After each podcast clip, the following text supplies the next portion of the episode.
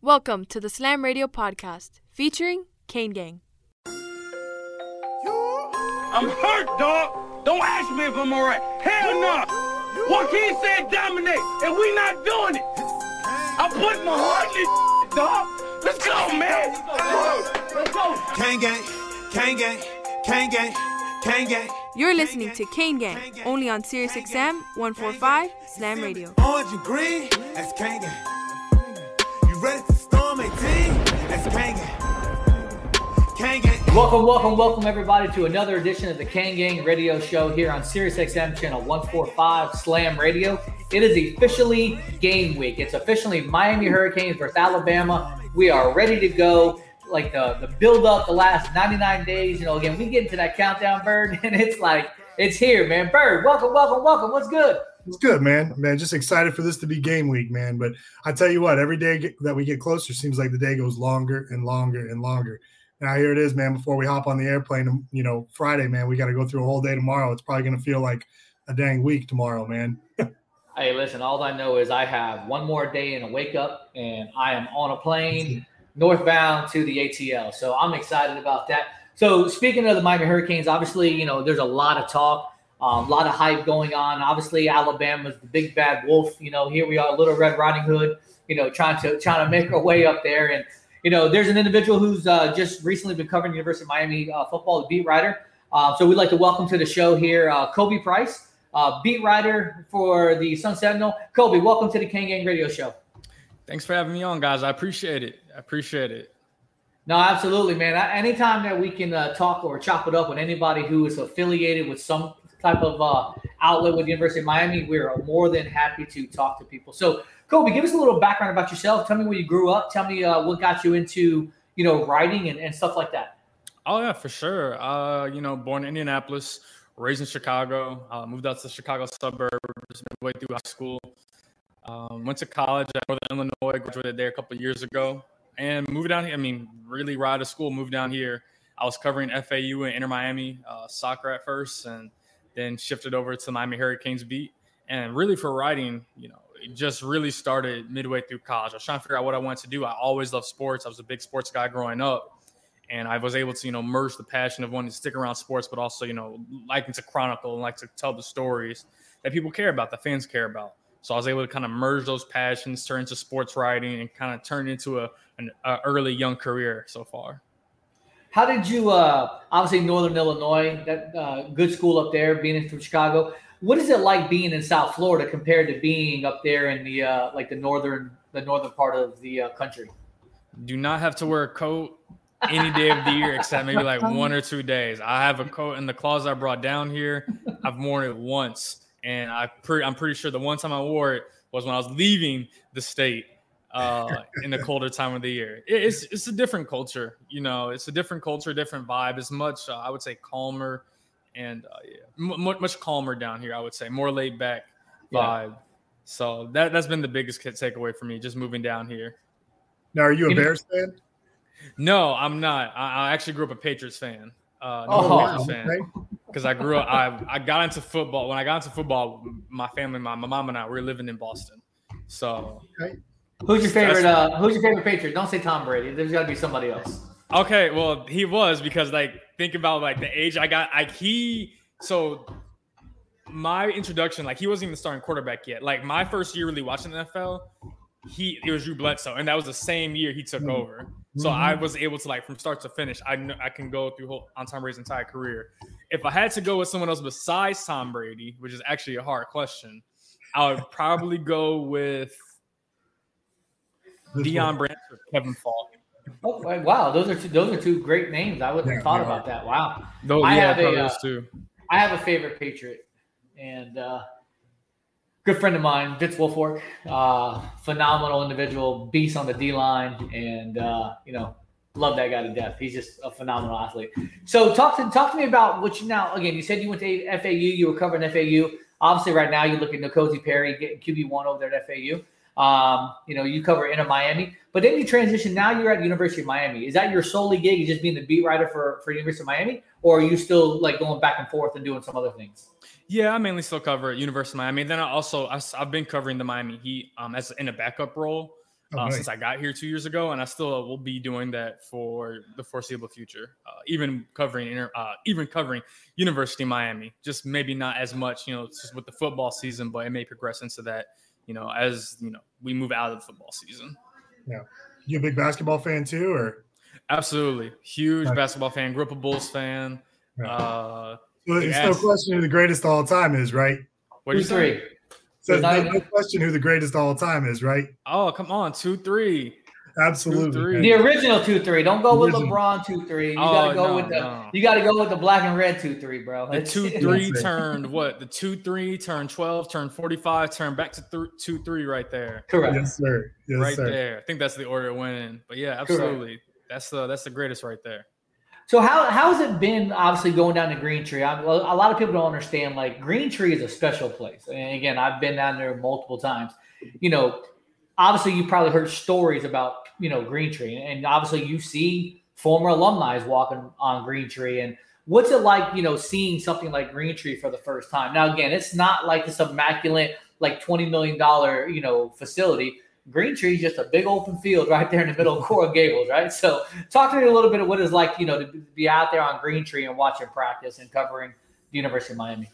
It's crazy you mentioned that because when you know cons- when I start have like the concept of you know oh, I'm about to go to University of Miami's football practice for the first time, like this is University of Miami is going to be like this brand new spanking like ultra techy high tech facility like on the on the outside at least, and you walk up to be like, huh, this looks like you know where Edgerrin James would have been running back in you know 20 ish years ago, or Yeah. you know go back to the 80s. Like it's very much like you can still kind of feel the the the soul of the original great team still there just because it hasn't really changed. You know, Right. I'm sure some people say for better or worse, but for better or worse, you can still get that same feel that, you know, players from 30, 40 years ago would still have, or 20 years ago would have had. And not to say they, you know, like whatever, not compliant or not safe because it's still, you know, college, college practice field, but it does still have, you know, an old school feel to it because of the layout. You got the sand pits all the way in the back on the right side. When you kind of walk in, it's like, huh, this does feel very, you know, old school. And you can kind of tell like it, it's supposed to bring like, I guess like a gritty old school feeling to it. So it was, it was kind of surreal, to be honest with you, just walking out there for the first time. That's when this awesome. ball man. game started. You know, that's what they say. They, you know, obviously there's banners over there. Obviously there's banners of all the All Americans. You know, so you know surrounding the fences. You know, and again, there's a sign that says, you know, champions are made at Greentree. You know, again, we we have so many former athletes and student athletes. Let me rephrase that that have went through that Greentree practice field up and down. Who even today come back, you know, before you know their NFL careers and their NFL seasons, and they're putting that work in. What's been the the, the biggest thing that you've noticed um, when you're out at practice? Is it the competition? Is it the um, the different intangibles? Like, what do you see from from a football fan's perspective? Not just a writer, but from a football fan's uh, football fan's perspective. What do you see out there? First thing I notice when I go to practice is uh, Coach T. Rob. That he's always the first thing that I see, just because you hear his voice constantly uh, during practice. So he's just very, he's a very, and I'm, I'm kind of joking, but at the same time, I'm really not. He's just a very vocal guy, a very, you know, he's a commanding presence, and that, I think that brings a certain level of accountability to the defensive backs because they're they're on they have to be on point all the time. I always tweet out videos of him at practice, and Yep. people are like, "That's how it's done. That's how that's how coaching is. That's what you're supposed to do. Like get in them, teach them, motivate them, etc." So in that. And from him, a micro level, that helps, you know, the defensive backs. But from a macro level, you can feel that competition, you know, as soon as you hear, you know, the the voices, especially his voice, the one of the louder ones. We can hear the voices, you can hear everything in the instructing, and that that it's just almost I don't know, it's, it's, it's almost like a welcoming feeling, but it's almost feel like, ooh, am I really supposed to be watching this? Because like they're they're getting it, like they're really being instructed. Yeah, Yeah. It's just it's competition, you know, for at least for practice at its finest. How often? How often are you guys allowed, and how much time does University of Miami allow you guys to watch or view practice? And then, what do you guys do like on the downtime? You know, things like that. Because obviously, you know, you'll see people from the media saying, "Oh, well, here's our 15 minutes that we got. We got the viewing from you know practice." Like, how does that get regimented? Is that through the school, through the coaches, or uh, through the SID department? Like, how do you? How is it structured when you guys go there for media? Yes, typically they're so now like before the, the first couple practices when fall camp started, we watched the entire I think the entire first two practices from start to finish. Um, but now now that we're into the season, it's like 20 minutes that we get. I want to say you get we get a 20 minute, minute viewing period. It's towards the toward the beginning of practice. Um, and it's kind of, I think it's more so, you know, the coaches connecting with the SID, like saying you got, they can see this, they can see certain drills, they can see, you know, quarterbacks and wide receivers, you know, T Rob coaching up the defensive backs, or even, you know, some of the defensive linemen and all that stuff. But now, at least with the practice, the most recent practice we went to, it seemed like as soon as they were about to get on, you know, the 11 on 11 work, that's when we had to, you know, kind of we had we got got shoot away basically the, the, good stuff, the good stuff. We couldn't get the the real good stuff. So yeah, yeah. We get to see a lot more so the drills, more so you know guys connecting and working, I guess, the individual skills. But when the 11 on 11 starts, that's when we really start getting shoot away and, you know, the real secret of stuff starts to get busted out. No doubt, no doubt. So, you know, you said T Rob's the guy that's that's came out as, as a coach, but has there been a player or maybe multiple players that, you know, have, I have caught your eye either with what they're doing on the field or maybe the way they're carrying themselves off the field? Is, can you share any of that with us? Yeah, absolutely. I mean, there's there's got plenty of guys who've stood out, you know, through these whatever three four weeks of camp that we've been able to watch. Uh, I guess I'm gonna start off offensively. You know, I'm gonna start with the guy that everybody wants to know about, D'Eriq King, right? everybody wants to know about D'Eriq King. How's he look? What's he doing after you know the ACL meniscus surgery? He's looked, you know, everybody says he's like the same old D'Eriq King. Some people say he looks faster, even better than he did last year. He's just he's just there. Like you, if you didn't, if he wasn't wearing a, a, sleeve over his leg, you wouldn't know that he, you know, had major surgery earlier this year. Yeah. Um, and then I mean, looking at wide receivers, there's a lot of young guys who are really just trying to step up. A main one that's really stood out is Keyshawn, uh, Keyshawn Smith. Oh yeah. You know, sec, uh, you know, second year freshman, just a guy who didn't get a whole lot of playing time last year, didn't get a whole lot of reps, but you can tell this kid's special. Like this kid is gonna, he can be a special guy at Miami for a while, and that I mean, it seemed like that was the, the case during spring, and it's it's definitely carried over into into fall, going into you know he's he's going to be he's supposed to be a starter on right. Saturday, so that shows you how much faith the, the, program has in him. Then you have a bunch like all the they call them the three amigos, the the young wide receivers, the true freshmen. They're all just battling every single day. Elijah Arroyo, tight, the true freshman tight end. Just a lot of young talent who are, who are also being mentored by you know the veteran talent on there that was able to return. Those are the guys. I mean, that's just you know the skill positions. That's just the offense. The, defensively, I mean, we can always talk about how big James Williams is, just how he's just a, yeah. The, the, a mountain of a man as a freshman. So plenty of guys. So has there? Has, I mean, you know, what's the demeanor of the team been like from what you can see? I mean, is it a is it a confident? Are they like holding themselves with swagger out in practice, or you know, I mean, are guys getting on each other and Oh yeah, no, they're they're a confident bunch. They're they're a confident bunch. It doesn't matter. We, we talk about them about Alabama, and they're like, yeah, they're Alabama. They are one of the great programs, but I think Bubba Bolden said it himself. Like they bleed just like me. They're college kids just like mm-hmm. me. Like they really have this. They're exuding this confidence of we can hang with anybody. Yeah, I think that's important too because again, I, I believe college football not just as a talented. Like you, you just don't have to be talented. I think you have to have the mental makeup, right? Because again, we all know what Alabama is going to bring to the table. You know, Alabama goes down and scores a quick seven. You come down, you get a quick three.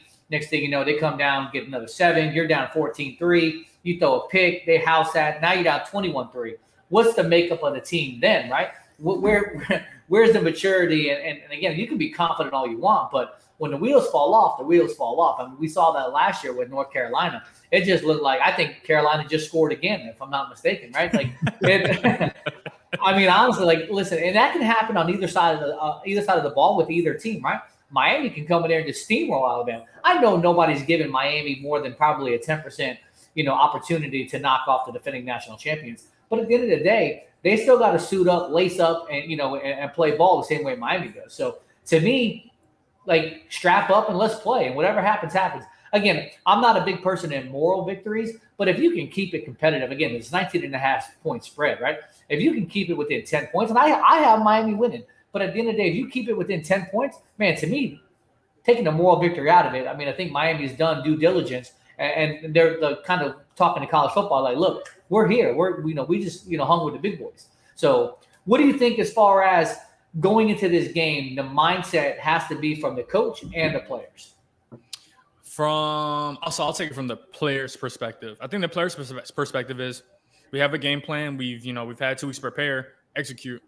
Like yeah, those guys, you know, they're defending champions, but you know they had turnover. Like Uh, we're always talking about this year, especially like Miami returned a lot of players, return a lot of experience, a lot of guys. Like Alabama, because they were so good last year, they lost a lot of guys. And yeah, they're they're almost like a, a factory. They're going to bring in some new guys, but at the same time, like there's still an adjustment period for them. So it's really for Miami, the players, execute, execute, execute the game plan. Don't worry about you know who's on the other side. We just got to execute.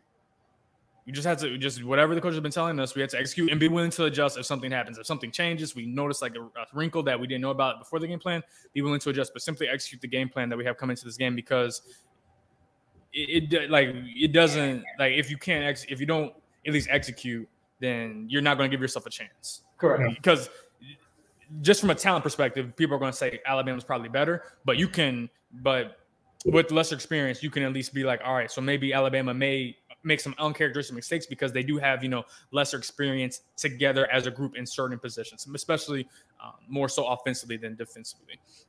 And then for the coaches, I think not just executing, but I think it's just be willing to adjust. Um, yeah, that's Nick Saban on the other side, but like kind of like what Bolden, Bolden said, Nick, St- Nick Saban still has a brain just like the rest of us. Now his brain may be, you know, holding it, football secrets from 100 years ago, but he's still, you know, a human being. You, he can still you know, he can still make mistakes, especially with the group he doesn't know as well as he did last year. Yeah. So just be willing to adjust if you see a wrinkle, if you see a hole, because there may not be many weaknesses on the team, but it's uh, as long as it's any team, there is a weakness. So whatever you can figure out during the course of the game, figure out that weakness and see if you can attack it um, at some point. No, that's that's very strong, and and, and I'm going to touch back on the whole thing with Nick Saban here in a minute. Uh, we're getting ready to go to break here. First segment of Kane Gang Radio Show on Sirius XM channel 145. Chopping it up with the Bird and Kobe Price from the Sun Sentinel. Give us about you know, eh, a minute or so, and we'll get right back with you. Yo, what's up? Baby, let's go. This is Tua Tagovailoa. Yo, Sway Calloway. This is Spice Adams. This is Michael, the playmaker. Everything. What's up? This is Gronk, and you're listening to Slam, Slam Radio. Radio, Sirius XM. Yeah. There are everyday actions to help prevent the spread of respiratory diseases. Wash your hands. Avoid close contact with people who are sick. Avoid touching your eyes, nose, and mouth. Stay home when you are sick. Cover your cough or sneeze. Clean and disinfect frequently touched objects with household cleaning spray. For more information, visit cdc.gov/covid19. This message brought to you by the National Association of Broadcasters and this station. Good morning, amigo. Hey man, if, look, if they pick up Tuanigamanuolepola too, I'll, I'll be fine with him. But I'm just looking. I'm, I'm looking at the different angles. It does. You I don't call know, him that. I call him Tunga I Vailoa. Whatever you want to call him. Listen, I don't know if they're 100 percent sold on Tuanigamanuolepola. Tunga Vailoa is the next quarterback of the Miami Dolphins. How can you get that name so perfect? Tuanigamanuolepola. Tua? I can't do it. I'm done. Tunga Vailoa. Tuanigamanuolepola. Tunga Vailoa. Tuanigamanuolepola. Tunga Vailoa. Tuanigamanuolepola. Tunga Vailoa. See, that sounds much better that way. Good morning, amigo. Weekdays, 7 to 11, only on SiriusXM 145 Slam Radio. We'll be back with Kane Gang on Sirius XM 145 Slam Radio. I'm Andrew Saul, Commissioner of Social Security. I'm here to warn you about telephone scammers pretending to be government employees. Some of these scammers may say threatening things like you will be arrested if you don't make payments or provide personal information. Do not fall for these tricks. These calls are not from us. Real Social Security employees will never threaten you for information or money. If you receive a call like this, hang up. Never give the caller your personal information, like your Social Security number or bank account, or send money in any form cash, gift cards, wire transfers, or prepaid debit cards. Report the call to our law enforcement arm, the Office of the Inspector General, at oig.ssa.gov. Share this information with your friends and family. Hola mi gente, ¿qué tal? Les saluda la diva, la potra, la caballota, la reina y mi queen. Un saludo a mi gente de Slam Radio. And now we're back with Kane Gang on Sirius XM 145 Slam Radio.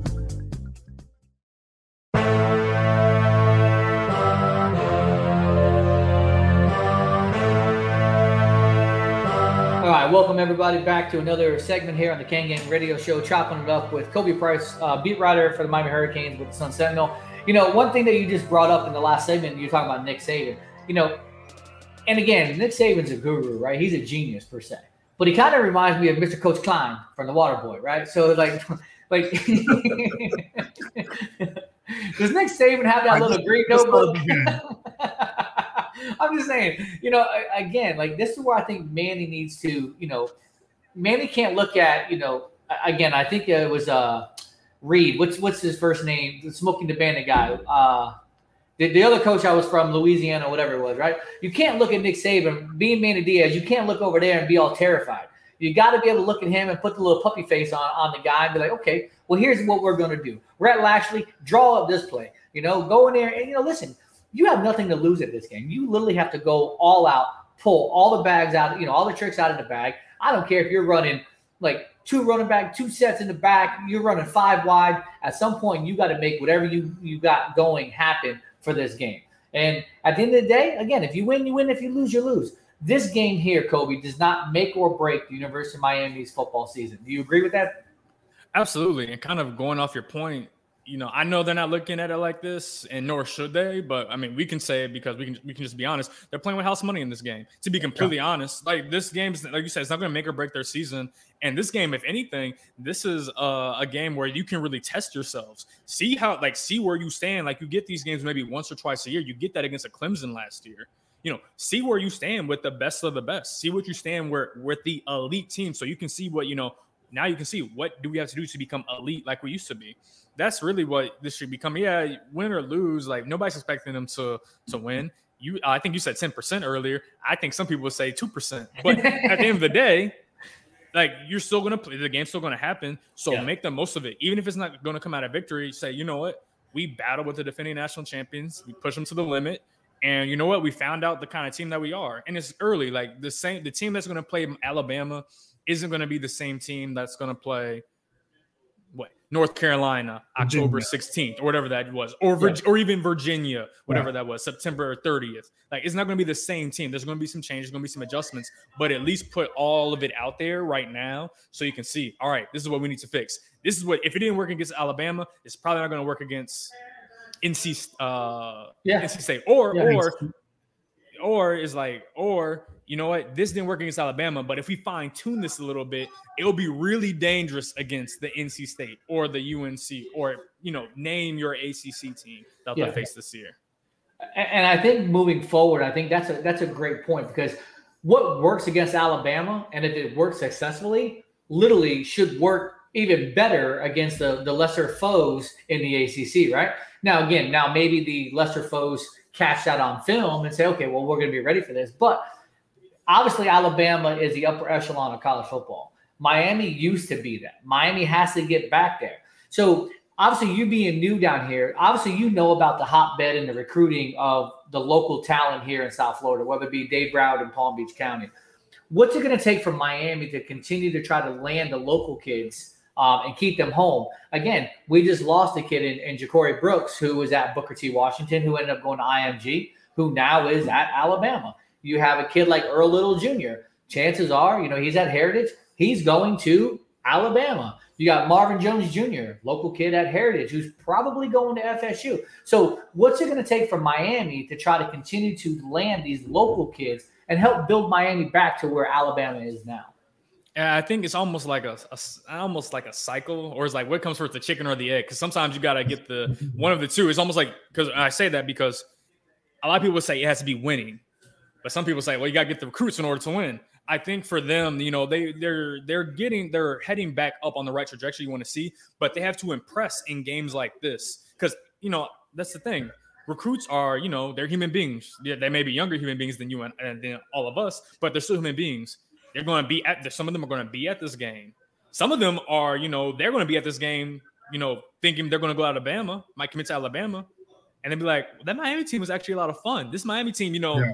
They, this Alabama team, I might actually get more playing time with Miami. Yeah. Maybe just because you know, just that's how it goes. Like I was thinking about that. So if you can at least show, like they may not have won, but they impress, they showed up, and if they could always feel like, you know, if I were there, or if you know more talent were there, they could definitely take down an Alabama team. So I just think it's impressing in games like this, not simply winning, but just showing, hey, we belong with the elite. Not saying that you're going to always beat the elite, but if you can at least show that you belong in the same class or even in a tier slightly below, then recruits are going to be like, that's the place to be.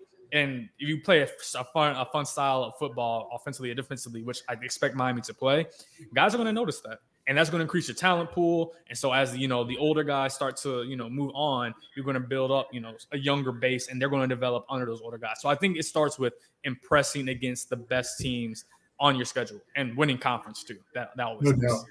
No doubt. So depth chart came out a couple of days ago. Was there any surprises to you or anything you said, wow, I, I you know, I can't believe this? No, no major surprises. I think the main, I guess, the biggest surprise, which wasn't the biggest surprise, but still, I guess, the biggest one, was uh, seeing that uh, Amari Carter taking over the starting striker position for Sure. Gilbert. Uh, that was the main one. We saw in practice that you know Amari was getting some first team reps there. It was a competitive battle. I kind of personally, I'm not gonna lie, I kind of just assumed or thought that Gilbert would get, you know, at least to start the season, the starting was- nine. Gil was pretty much our best defender last year. If you if, if you look at it, I mean, you know, he was the guy out there making plays. So, but you know, then Amari's natural position. Every time you know any of us would watch him play, we're like, man, that guy's a, a striker. you know, so seeing him go in there, you know, uh, just hopefully they got all the pieces in the uh, in the right place. You know, to me, seeing the the, the two uh, true freshmen in, in Kinchens and, and James Williams actually crack crack the uh, the depth chart was like, you know, wow. Because I, mean, I think both those guys are going to be special. So Yeah, and I think some of that was also, you know, eh, injury because you know Brian. Uh, I always mispronounce his last name. Well, Yeah, Balloon. Balloon. Yeah, Balloon. Yes, No. Balloon. Uh, I, I'm mispronouncing it too. I think it's Balaam. he- It's Brian Balaam. Balaam. Okay. he uh he he's gonna be out. I think he um Manny Diaz said for long term injury probably for the year. So Yeah. he, he figured to be you know safety number three, but obviously he's gone now. Obviously we bring in the Avantae Williams situation. Obviously he's been reinstated, but you know Manny told us already that he's gonna have to work through. You know he's not gonna play in the first six games. He's got to get back conditioned. So I think that's another reason why you know you get the two young safeties in there just because the safety depth has been hit. Uh, Al Blades Jr. is a guy who's been getting some looks at safety during camp.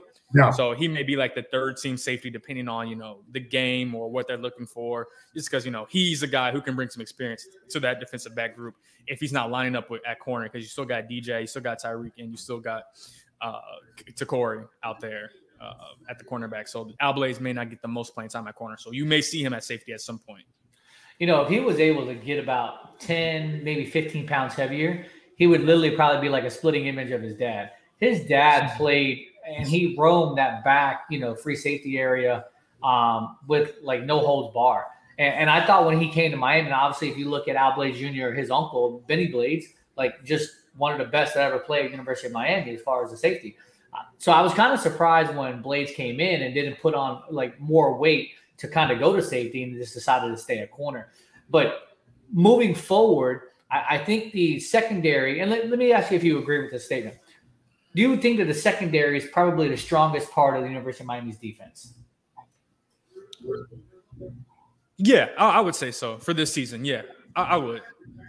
So, because I eh, think I was gonna say I think they're uh, I think the just because they have the more experience and a little bit better pedigree than the linebackers. Yeah. and I mean the defensive line, like defensive. I think it's really defensive tackle and corner uh, secondary. To be honest, Yeah. the, the, the- specifically the defensive tackle. So they have that same experience. They have the experience, but they may not have. Well, it depends. You know, health obviously, but at least last year, I would say the secondary played better than. Uh, No, agreed, Yeah. agreed. So one player in, in particular, I, I'm kind of no one's really talking about this kid, and and I don't know. And obviously, you'll be able to see. You know, you can talk more about it because you see it in practice. Avery Huff. Avery Huff to me is just a specimen. 6'3", 225, speed. Like I don't understand why he's not getting any opportunities to to get onto the field. Now again, I don't know if maybe he can't read the playbook, if the coaches don't trust him. I don't know. Have you seen uh, Avery Huff in practice? And if so, what does he look like? I haven't really, I haven't really noticed Avery to be completely honest with you during one of the recent fall camp practices. I, I would say what I believe happened, but I don't want to get wrong on this. But I'm going, uh, I'm going to say that I haven't really seen him out there. I haven't really noticed him Okay. during practices recently. Yeah, because obviously linebacker being one of our weakest points. Obviously, I think moving Keontra from kind of that striker slash corner area and moving him to weak side linebacker, I think that was a heck of a move on Manny Diaz's part. Because again, the kid can run, he can hit, you know. But then again, you've got the Bradley Jennings, you've got the Waynmon Steeds, you got the Corey Flaggs. You know, Tirek Austin-Cave looks the part. You know, he looks like he's got a a big like undersized, big legs. So again, when our linebackers now you look at Alabama's linebackers, you look at Miami's linebackers, completely different ends of the spectrum. Alabama, Alabama's probably got the best linebacker corps in the country. I, I, think those three linebackers could probably be starting in the NFL like right now on on a team, right?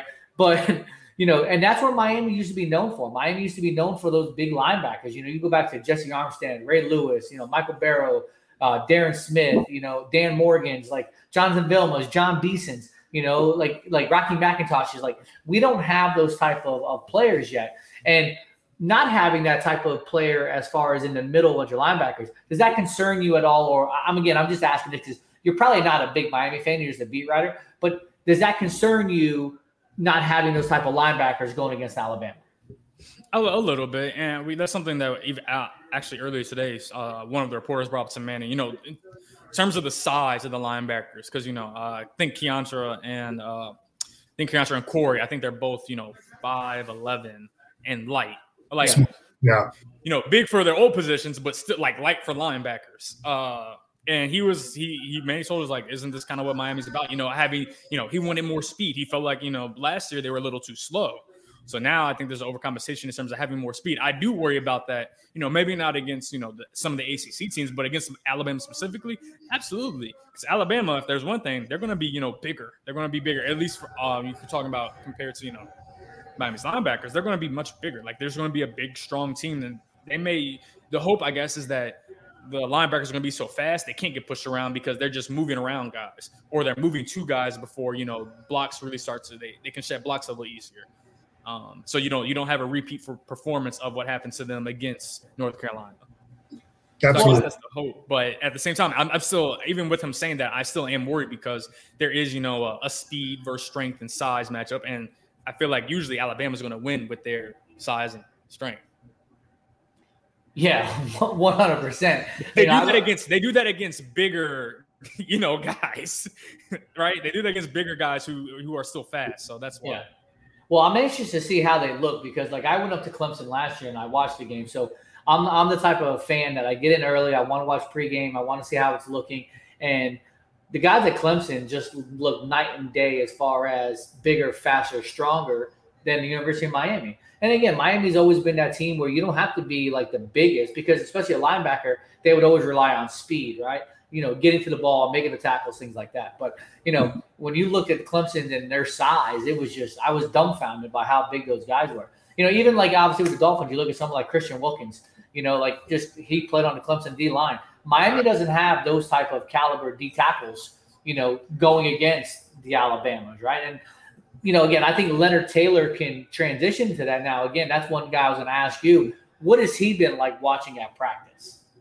He's had a very strong camp. I think he's he's very impressed me. I know he wasn't on the two deep uh, the two deep depth chart, but he's very much impressed me during camp. At some points, he was taking second team reps when you know I think when Nesta he was out for a little bit of time for about a week or so. So he, he's impressed. I think some of it we just talked to coaches about. It, he just needs to you know catch up to speed with you know playbook and you know, just getting used to just getting used to the college level, but he's going to be he should be special on this level, and I I very much expect him to get significant playing time, you know, as the season goes on, or more significant playing time as the season goes on. Like be even I would say a regular rotational piece at that position as the season you know gets to the later stages.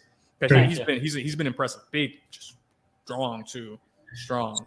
So I know we're going to ask you to, to you know for your for your prediction here, and we got a couple minutes here until we uh, until we close out the segment here, but I do want to ask you your old team that you used to cover, FAU, is heading up uh, to the swamp up in Gainesville. What do you think their chances uh, are, are, of coming out with a uh, with a victory, knowing what you know about that program? Oh man, I, I was. It's funny you asked that because right before we got on, I looked at the depth chart and it was just looking. Even though I just covered this team last year, it was just looking different in so many different places. Um, sure. Even though a lot of guys came back, uh, I don't I don't feel great about FAU's chances against Florida. I just must be completely honest. Yeah. Um, it's not that I don't believe in the players. I just I, it's, I have a hard time seeing you know them being able to bring it together in the first game with a new QB and some new guys Yeah. and new roles.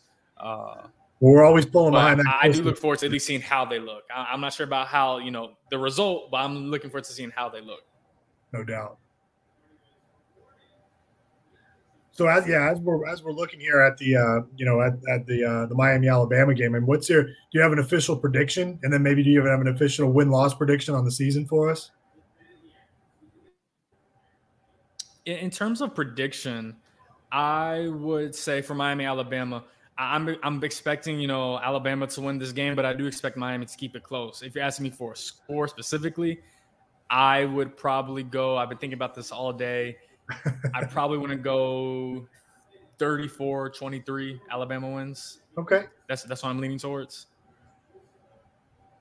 All right. What about a season win loss projection? One more time. Uh, what about a, a win loss projection for the season? Oh, 10 and 2. That, that's my uh, 10 and 2. I the one obviously being I mean, Alabama is going to win and I I don't feel great about the North Carolina game right now. I I just can't shake it off right now, so I, I'm predicting that's their other loss. Okay. All right, good deal, good deal. Well, Khobi, thanks so much for your uh, for your time today and for for jumping on and joining with us. Uh, we got to cut to break here, but uh, we'll be right back on the Kane Gang Show here on Sirius XM Slam Radio, channel one forty five. Hey, look what I found. A radio. Radio. This is Sirius XM 145 Slam Radio. There are everyday actions to help prevent the spread of respiratory diseases. Wash your hands. Avoid close contact with people who are sick. Avoid touching your eyes, nose, and mouth. Stay home when you are sick. Cover your cough or sneeze.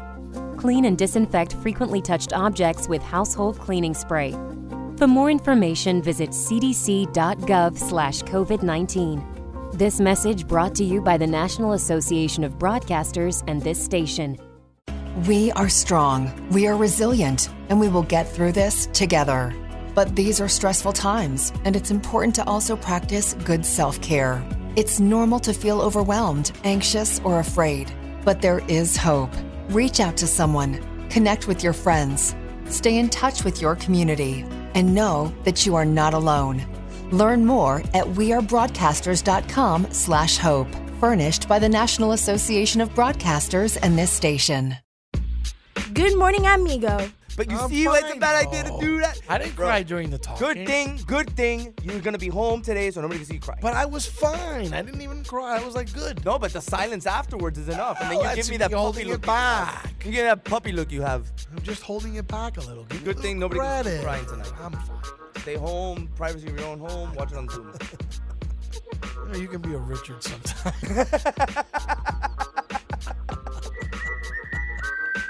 Good morning, amigo. Weekdays, 7 to 11, only on SiriusXM 145 Slam Radio. We'll be back with Kane Gang on Sirius XM 145 Slam Radio. Social Security is with you through life's journey from birth to retirement. As your life changes year to year, so do your needs. For over 80 years, Social Security has helped to meet your needs and is committed to improving access to the services that make a difference in your life.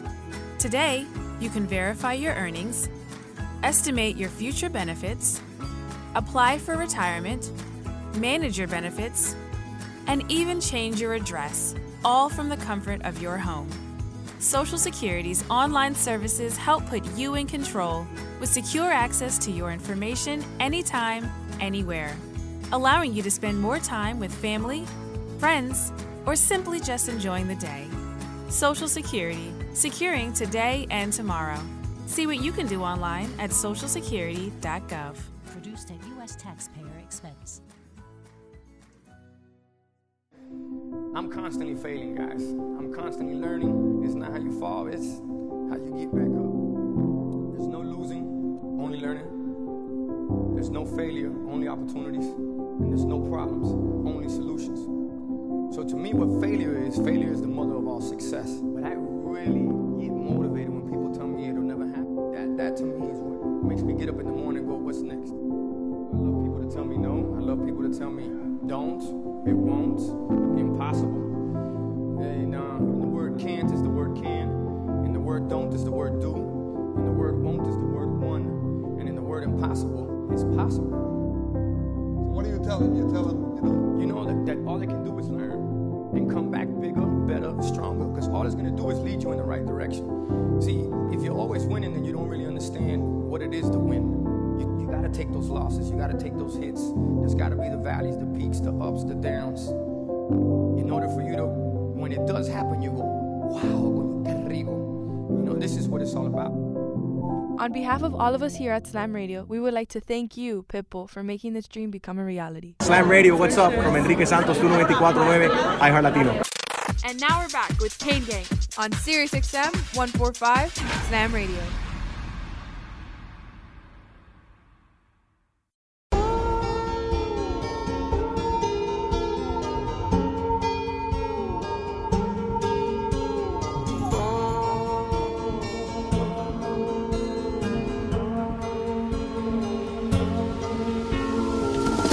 All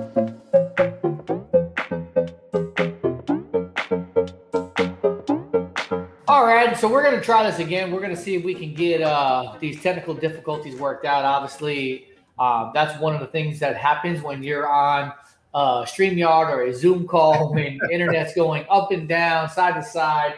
You know, again, this is beautiful South Florida, so who knows what's going on with the weather?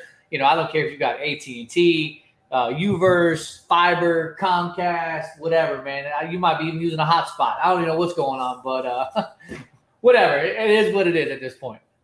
Yeah, no doubt, no doubt. So uh yeah, so as we as we run into this season here, um, you know, did you guys see any trap games on the schedule for Miami? Any any game? I know we said the you know the the remainder of the eleven games are all winnable, but what do you think the biggest trap game on the schedule is?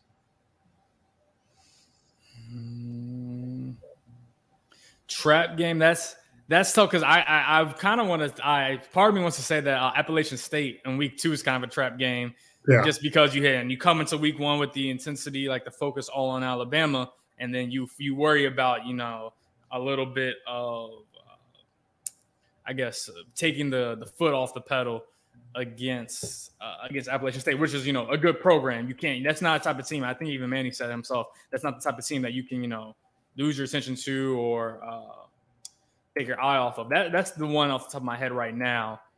Uh, what do you? I guess I'm curious. What do you guys think might be a trap game? Yeah, I'd have to agree with you on the uh, on the App State game because there's so much emotion popping into this uh, to this game coming off Alabama, right? And you know, look, we're we're fired up, man. And I said it earlier. You know, I, I've I've one way that I'm approaching this, and that's that's I'm respecting Alabama as a program, but I'm also confident in what uh, you know in, in our ability and our growth and, and, and where we are as a program, right?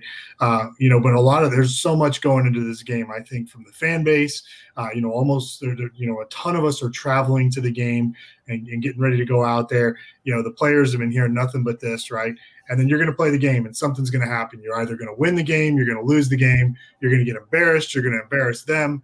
You know, something's going to happen, right? And any one of those results, um, you know, is, is is going to be emotionally draining on us, right? And you're going to walk into that game against App State, you know, a team that's that's you know confident that they could beat you the same way that we're going into the Alabama game, and you know, who, who's to say what happens when we go into that game, right? So no matter the result, you know, it's it's it's all on Manny to to prepare for that result and to you know to manage the team through whatever the outcome uh, is in Atlanta and uh, have us in a position to uh, to be prepared for that game and uh, you know put our best foot forward. So And I, I guess kind of following up on uh, following up on your question earlier, NC State's another game I kind of view in a similar light because for almost for the same reason as Alabama, you know, you head into that North Carolina game like, all right, this is probably going to determine the the division, and then you kind of just are too juiced for that game, and de- depending on the result of that game, maybe say you win, you kind of take your eye off the ball in that sense against NC State, I believe, which is the following week. yeah, absolutely, man, absolutely. October twenty third. So I think that's those two are the main ones. If you can you can find a way to get past those, you should be in a good spot.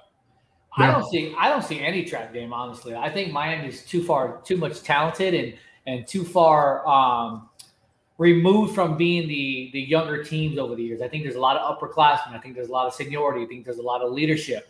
Um, I don't think that they're the upperclassmen are going to allow um, maybe the stuff that happened with the FIUs, the Dukes, the La Techs. I think they've kind of right the wrong. They got rid of some of the the baggage that was probably you know kind of disrupting the team from you know from playing ball at certain times.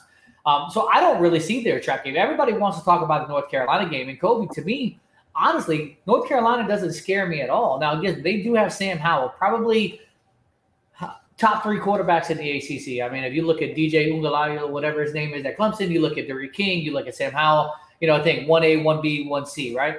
But their offensive weapons, you lose Carter, Williams, uh, Newsome, Brown. Like you lose a lot of players on offense. Now, again, they're going to replace those guys, but they're not replacing those guys like Alabama's replacing those guys, right? So honestly, Carolina doesn't scare me at all. What do you see Miami having to do, turning the page from Alabama, going into App State again, win or lose against Alabama? What does Miami need to do against App State to show the ACC that we're ready to play? Just just uh, you know, bring that same that same intensity that you bring to Alabama, bring it to App State. The same intensity. Don't don't treat you know treat uh, App State almost like they are Alabama. Bring that same level of focus. You know, obviously you don't get the same amount of time of game plan, but bring that same level of focus, that same level of execution, and the ACC is going to be like, oh, these guys are for real. Like if you can hang with Alabama, and you bring that same level of everything, or not even same level, just take it to a different level because you're going to have you know a game behind you the ACC is going to be like, oh yeah, these guys are for real. These guys are real players. They're going to try to be, you know, contenders in this conference. They're going to try to play Clemson in the ACC title game, presumably Clemson because Clemson runs it. But that's all you really have to do. Yeah. Just take that same attitude, that same intensity, that same execution, if not higher, greater. Yeah. Bring it, bring it to App State. Bring it to App yeah. State and Hard Rock. No, I agree with that, Khobi. I appreciate that. Now, um, again, where can people find you? Again, we appreciate you jumping on tonight. We don't want to take too much more of your time. Where can people find you? What's your Twitter? What's your IG? You know, how can people fo- follow you and things like that? Yeah, best way to follow me, uh, Khobi at Khobi underscore P uh, uh, Price. Actually, not P. Used to be P. Now it's Price. At Khobi underscore Price. K H O B I underscore Price on Twitter.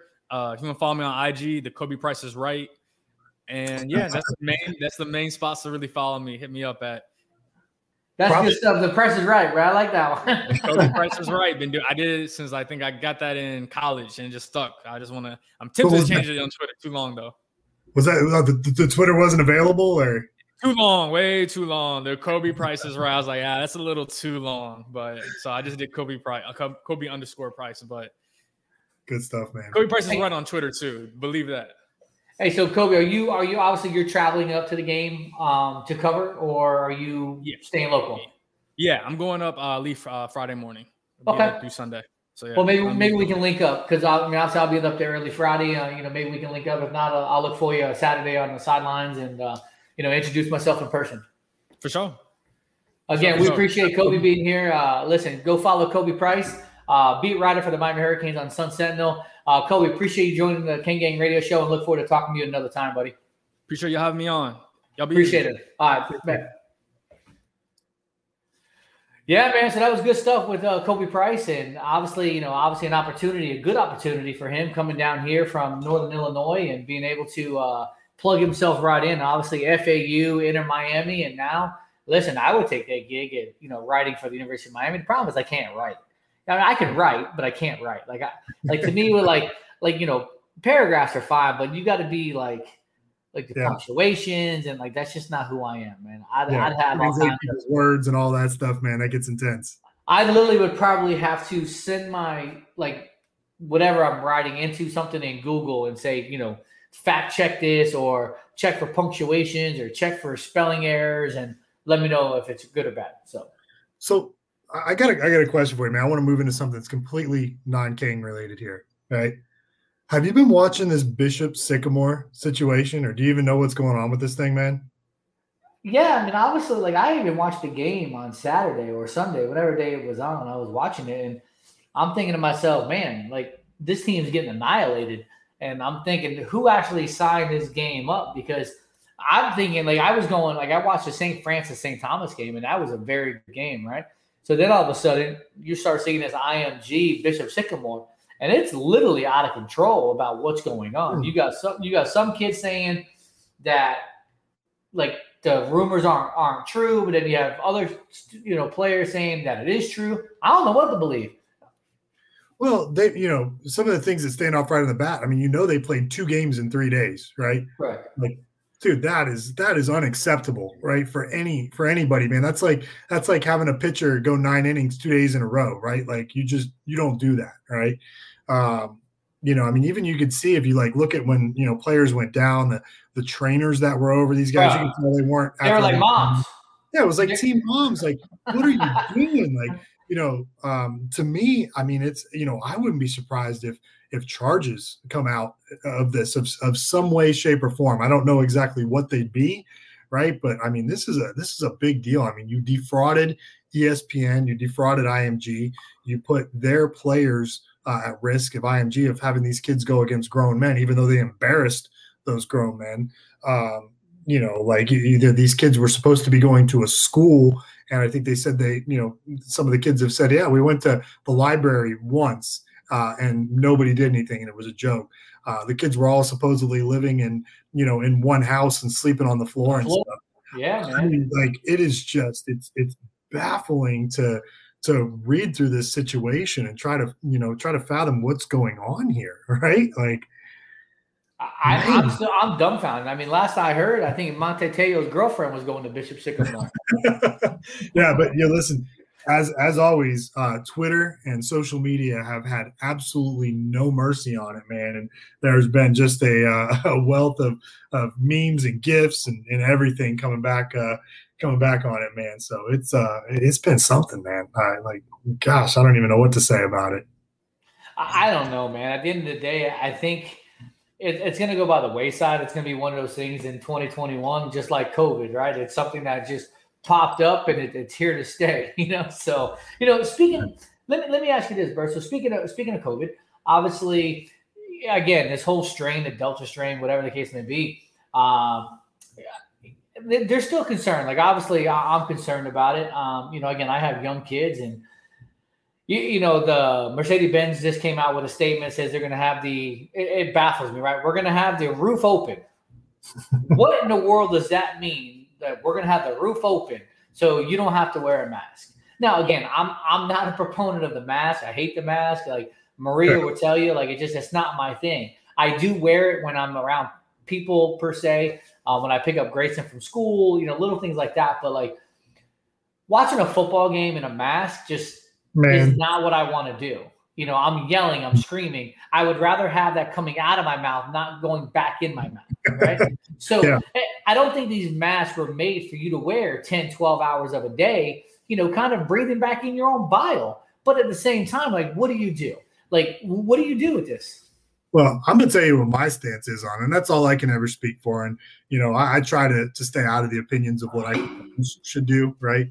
You know, um, but I mean, look, I've had I've had the shot, even though you know I'm not like a huge proponent of vaccinations or I'm not a huge anti-vaxer, right? Like, Yeah. I thought it was the common sense thing to do, so I went out and got it, and um, you know, but even that being said, I still know I'm not invincible from it. So Correct. while I'm in the game with 70,000 other people, uh, you know, packed right up on top of us, roof closed, roof open, open air stadium, I don't care. I'm going to wear my mask the whole time, right? And Yeah. you know, I don't like it. Yeah. I'm not comfortable with it. I'm going to be yelling, right? Um, but you know what? I mean, look, I'm I'm I'm trying not to to bring something back home to the family. You know, Yeah. I mean, No, and that, and that's a great point because at the end of the day, like, yeah, we're going up there to have fun, to go to a college football game, but at the end of the day, what's the end goal? Like, Yeah. I have a, I have a, I have a four year old, right? I have a twelve year old. Obviously, Zach's up at college, so you know. But Ryan, and listen, not you, Ryan, like Maria's Ryan, right? Like Ryan, like we go to dinner, man. I when we went out, like he wears his mask. Like I, I got to give him the utmost respect. He's 15 years old, and he doesn't want to get his grandparents sick. He doesn't want to get his dad sick, and like certain people take this literally serious. I had a buddy of mine call me today. We have a, we have a mutual friend, and uh, he's been on uh, a ventilator for about a month. And he called me today and said, uh, "Doesn't look like he's gonna make it." You know, and it's like so. And again, I asked him, you know, again, so what is his vaccination status? And he's like, "No, not vaccinated." Whether you're vaccinated or you're not vaccinated, right? At the end of the day, there's science behind it. Again, I got vaccinated because I want to be able to travel. And I want it's just like getting a flu shot, right? Like, look, I don't know exactly what's in this shot, but at the end of the day, if if the if Dr. Fauci or who the medical people are telling you, hey, you really should take this, why wouldn't I listen to them? You know what I mean? They're they're the they're the experts, not me. You know, to but me, then- I was just saying, to me, I just I pull all political be- beliefs completely out of the equation for it. Like, correct. I don't trust politicians to make my decisions. I think both sides are crazy, Yeah. right? So you know what? I just make my own decisions, and I don't let them influence what I do or choose to do one way or the other. No, one hundred percent. So No, and again, it's it's it's like it's like you're damned if you do, damned if you don't, right? You can't please everybody, you know. Again, and I'm not even talking politics behind it. I'm just talking about for for my safety and Mhm. for the for the safety of you know. I have a coworker that he's not vaccinated, and it's like you know we're- we're working you know kind of in close proximities. You know, like what do you do there? Do you have to say, hey, look, man, like I'm not going to say, you know, go pound sand. I can't work with you anymore. But like, it- but out of respect, I mean, listen, I'm vaccinated, right? So I, I did my due diligence, you know, but you should have other people that say, hey, look, you know what? I'm not really vaccinated. Maybe I should be wearing a mask around you or because who knows? I, I could have, I could have COVID. Not that I do, but you know, that I I don't even know about it and give it to this guy. And next thing you know, my man gets, you know, deathly sick, you know, I, I don't know. But Yep. we're gonna we're gonna be in an environment on on Saturday where and potentially even Friday night because I think I'm gonna go down to Buckhead and go to the All Canes, you know, uh, bash. Um, You know, but again, I, I'm probably gonna be wearing my mask. You know, and if uh, maybe I'll take it down if we're kind of talking or whatever the case may be. But for the most part, I think I have to do the parental thing and do the right thing by my family and, and wear a mask. You know, so. no, I'm with you, buddy. Oh, it's crazy, man. So anyway, so listen, we're uh, we're almost finished here on the first hour of the Kane Gang Radio Show. We were chopping it up with Khobi Price over the. Uh, I like that. The price is right. Khobi Price is right. I know. What, what a Um, great, what a great idea, man. It's like you need yeah. to you need to move that to your Twitter. So for anybody who's out there listening to us or watching us, I do. I will be rocking a new shirt. Um, I'm not telling anybody what it is, but I will be rocking a new shirt um, coming on uh, coming on Saturday, potentially even maybe Friday night. And I might even bring some extras just in case anybody's out there that would uh, potentially like to purchase one. Well, being being your co-host, I already know what it is. I, think it's a, I think it's a great design, man. So I'm excited for you to to share it with everybody. Yeah, as long as I can get them back from the printers in time. If not, we might have to wait. we might have to wait to the App State game. But uh, I might No. drop. I might drop it. So we'll see what happens. So anyway, Bird, we're we're really against the break here. So uh, tune in to us in a little bit when we get catch the second hour. But listen to the to the Bird and the Co. here on the Kane Gang Radio Show on Sirius XM channel one four five Slam Radio. Uh, we'll catch you guys in a few minutes. Yo, what's up? This is Tua Tagovailoa. Yo, Sway Calloway. This is Spice Adams. This is Michael, the playmaker everything. What's up? This is Gronk, and you're listening to Slam Radio, Sirius XM. Yeah. There are everyday actions to help prevent the spread of respiratory diseases. Wash your hands. Avoid close contact with people who are sick. Avoid touching your eyes, nose, and mouth. Stay home when you are sick. Cover your cough or sneeze. Clean and disinfect frequently touched objects with household cleaning spray. For more information, visit cdc.gov/covid19. This message brought to you by the National Association of Broadcasters and this station. Good morning, amigo. Uh, hey man, if, look, if they pick up Tuanigamanuolepola too, I'll, I'll be fine with him.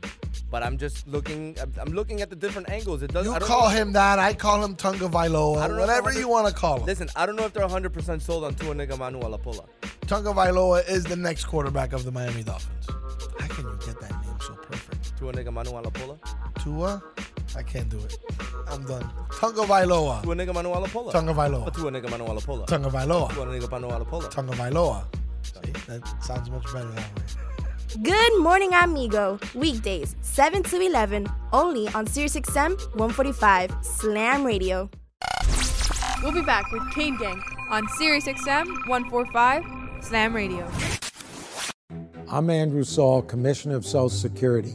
I'm here to warn you about telephone scammers pretending to be government employees. Some of these scammers may say threatening things like you will be arrested if you don't make payments or provide personal information. Do not fall for these tricks. These calls are not from us. Real Social Security employees will never threaten you for information or money. If you receive a call like this, hang up. Never give the caller your personal information, like your Social Security number or bank account, or send money in any form cash, gift cards, wire transfers, or prepaid debit cards. Report the call to our law enforcement arm, the Office of the Inspector General, at oig.ssa.gov. Share this information with your friends and family. Hola mi gente, ¿qué tal? Les saluda la diva, la potra, la caballota, la reina y Big Queen. Un saludo a mi gente de Slam Radio. And now we're back with Kane Gang on Sirius XM 145 Slam Radio.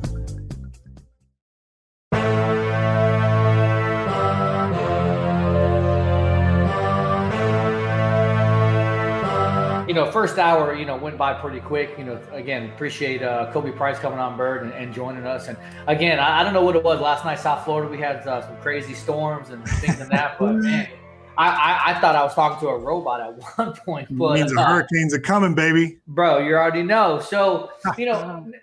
again, it's game week, right? It, it's time to get into to the to the biscuits and gravy of of, of our game, you know, prep. And so here's the thing, right? Let's talk about quarterbacks. I want to talk about offense, defense, and then we can kind of you know trickle around for different things, right? So when you look at the offense, everything everything's going to revolve around number one, right? I think that's first and foremost. How does D'Eriq King play mentally when he again? Now it's not like playing your own defense, right? Like you're literally going against another team. How do, how does your mental fortitude stand up when you go to make that cut, knowing last time you played a opposite opponent – you tore your ACL, right? So I think in the back of your mind, you have to think about that. And again, everything's everything's gravy right now. You see him in practice; he's got the sleeve on, he's running, he's throwing. But again, I think there has to be some type of mental makeup about him running around against you know an Alabama, knowing that Alabama played FSU a few years back, and you know some one of their quarterbacks tore their ACL in that game, right? Deondre yeah. Francois. So, so Bert, what, what do you think about King's mental makeup going into this game? Uh, you know, look, ever since the injury happened, I mean, you know, we were sitting there at the Cheez It Bowl, right? When it happened. Cheese you It! Know, you know, walking through the tunnel, seeing the pain on his face, man. But, you know, even at that point, man, I had no doubt that this kid was going to make it through and that he was going to start this week one game at Alabama. And everything along the way, he's crushed every point along the way. Um, you know, there's, I mean, I, I think that mentally he's got everything that it takes uh, to to show up and to you know to play right. I mean, you know, who's going to say? I mean, you know, how he's going to get hit or where he's going to get hit or you know how hard it's going to be. We just don't know that. But you know, I don't think that he has any fear of it. I think he's going to go and he's going to play his game, his way.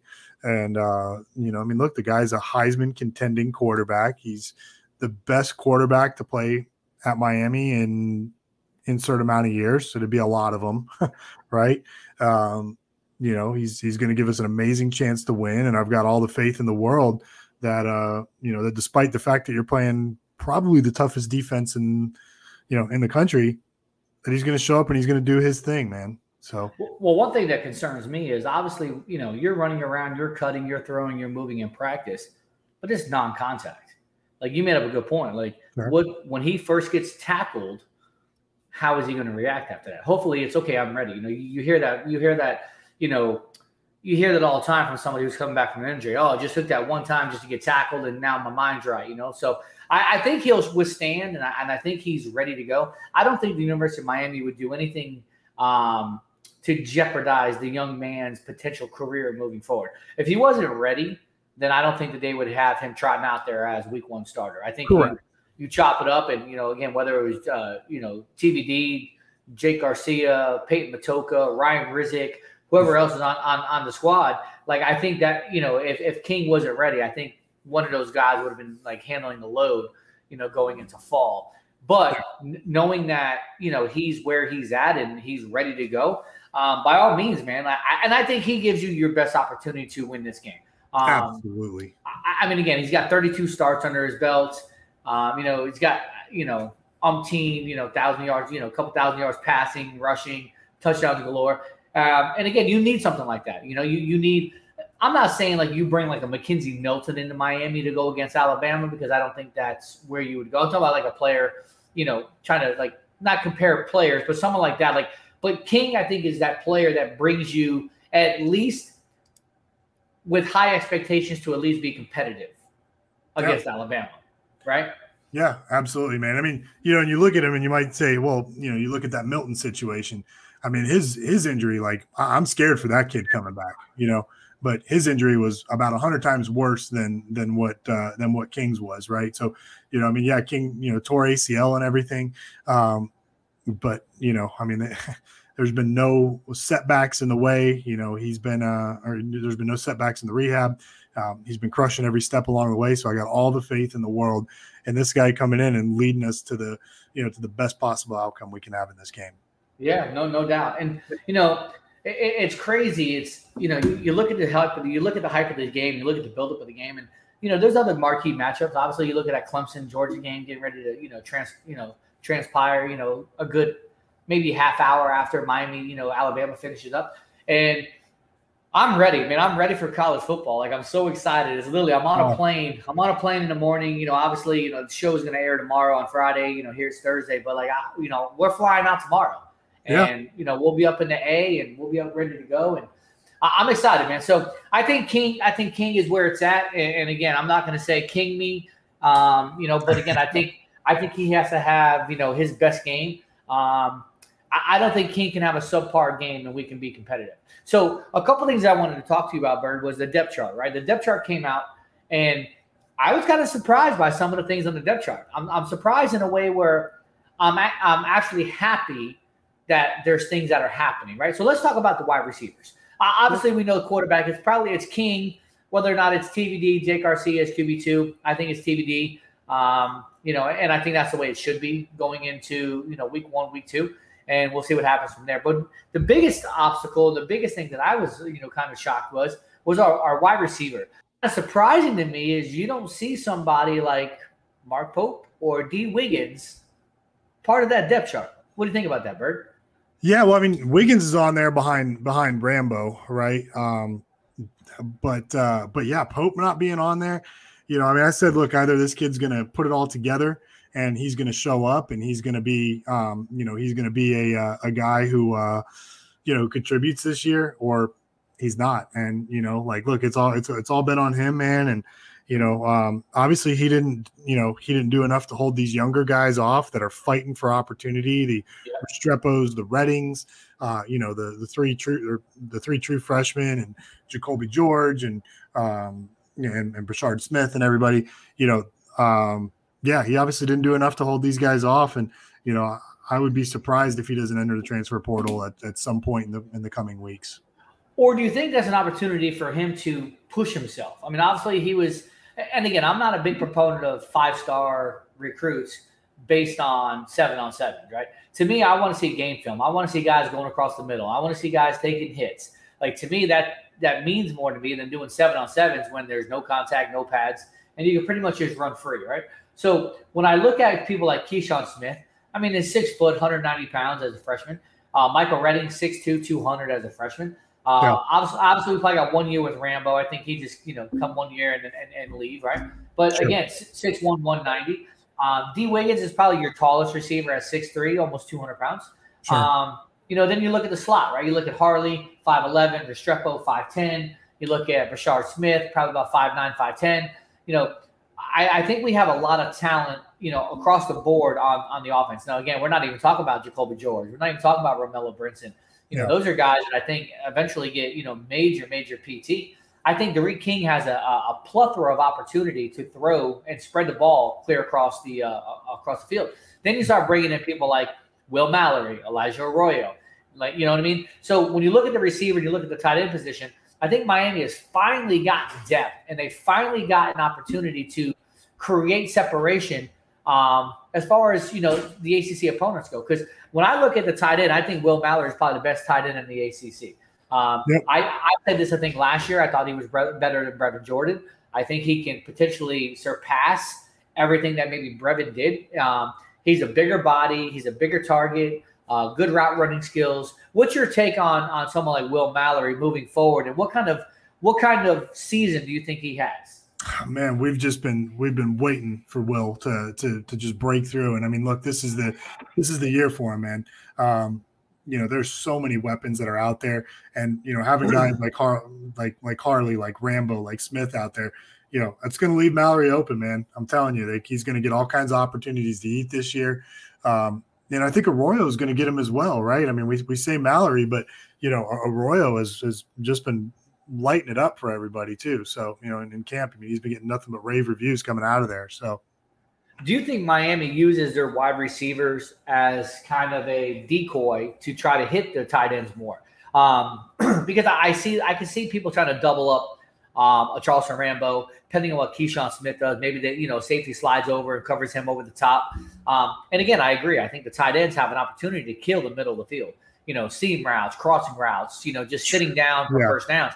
The biggest thing that I think Miami's problem has been over the years is just the actual catching of the ball and maintaining the possession of the ball. How many drops have we had in the last couple years that were crucial in drives, drive killers, game changers? And, and, this is what, and listen, going back to Mallory as a freshman, you know, I remember the Florida game, he had a couple drops. So it's one of those things where you have to be able to hold on to the ball because, again, someone like Alabama, that third and five, and you drop the ball, that could be a that could be a huge killer for you. Next oh, thing yeah. you know, instead of you moving forward and keeping Alabama's offense on the field, off the field, now you're still eating time, eating time. And I look at stuff like that as, as possessions, excuse me, as prolonging possessions, just like a turnover. Like, yeah. look, if you're not you're not giving the ball up, you're keeping Alabama on, on the sideline.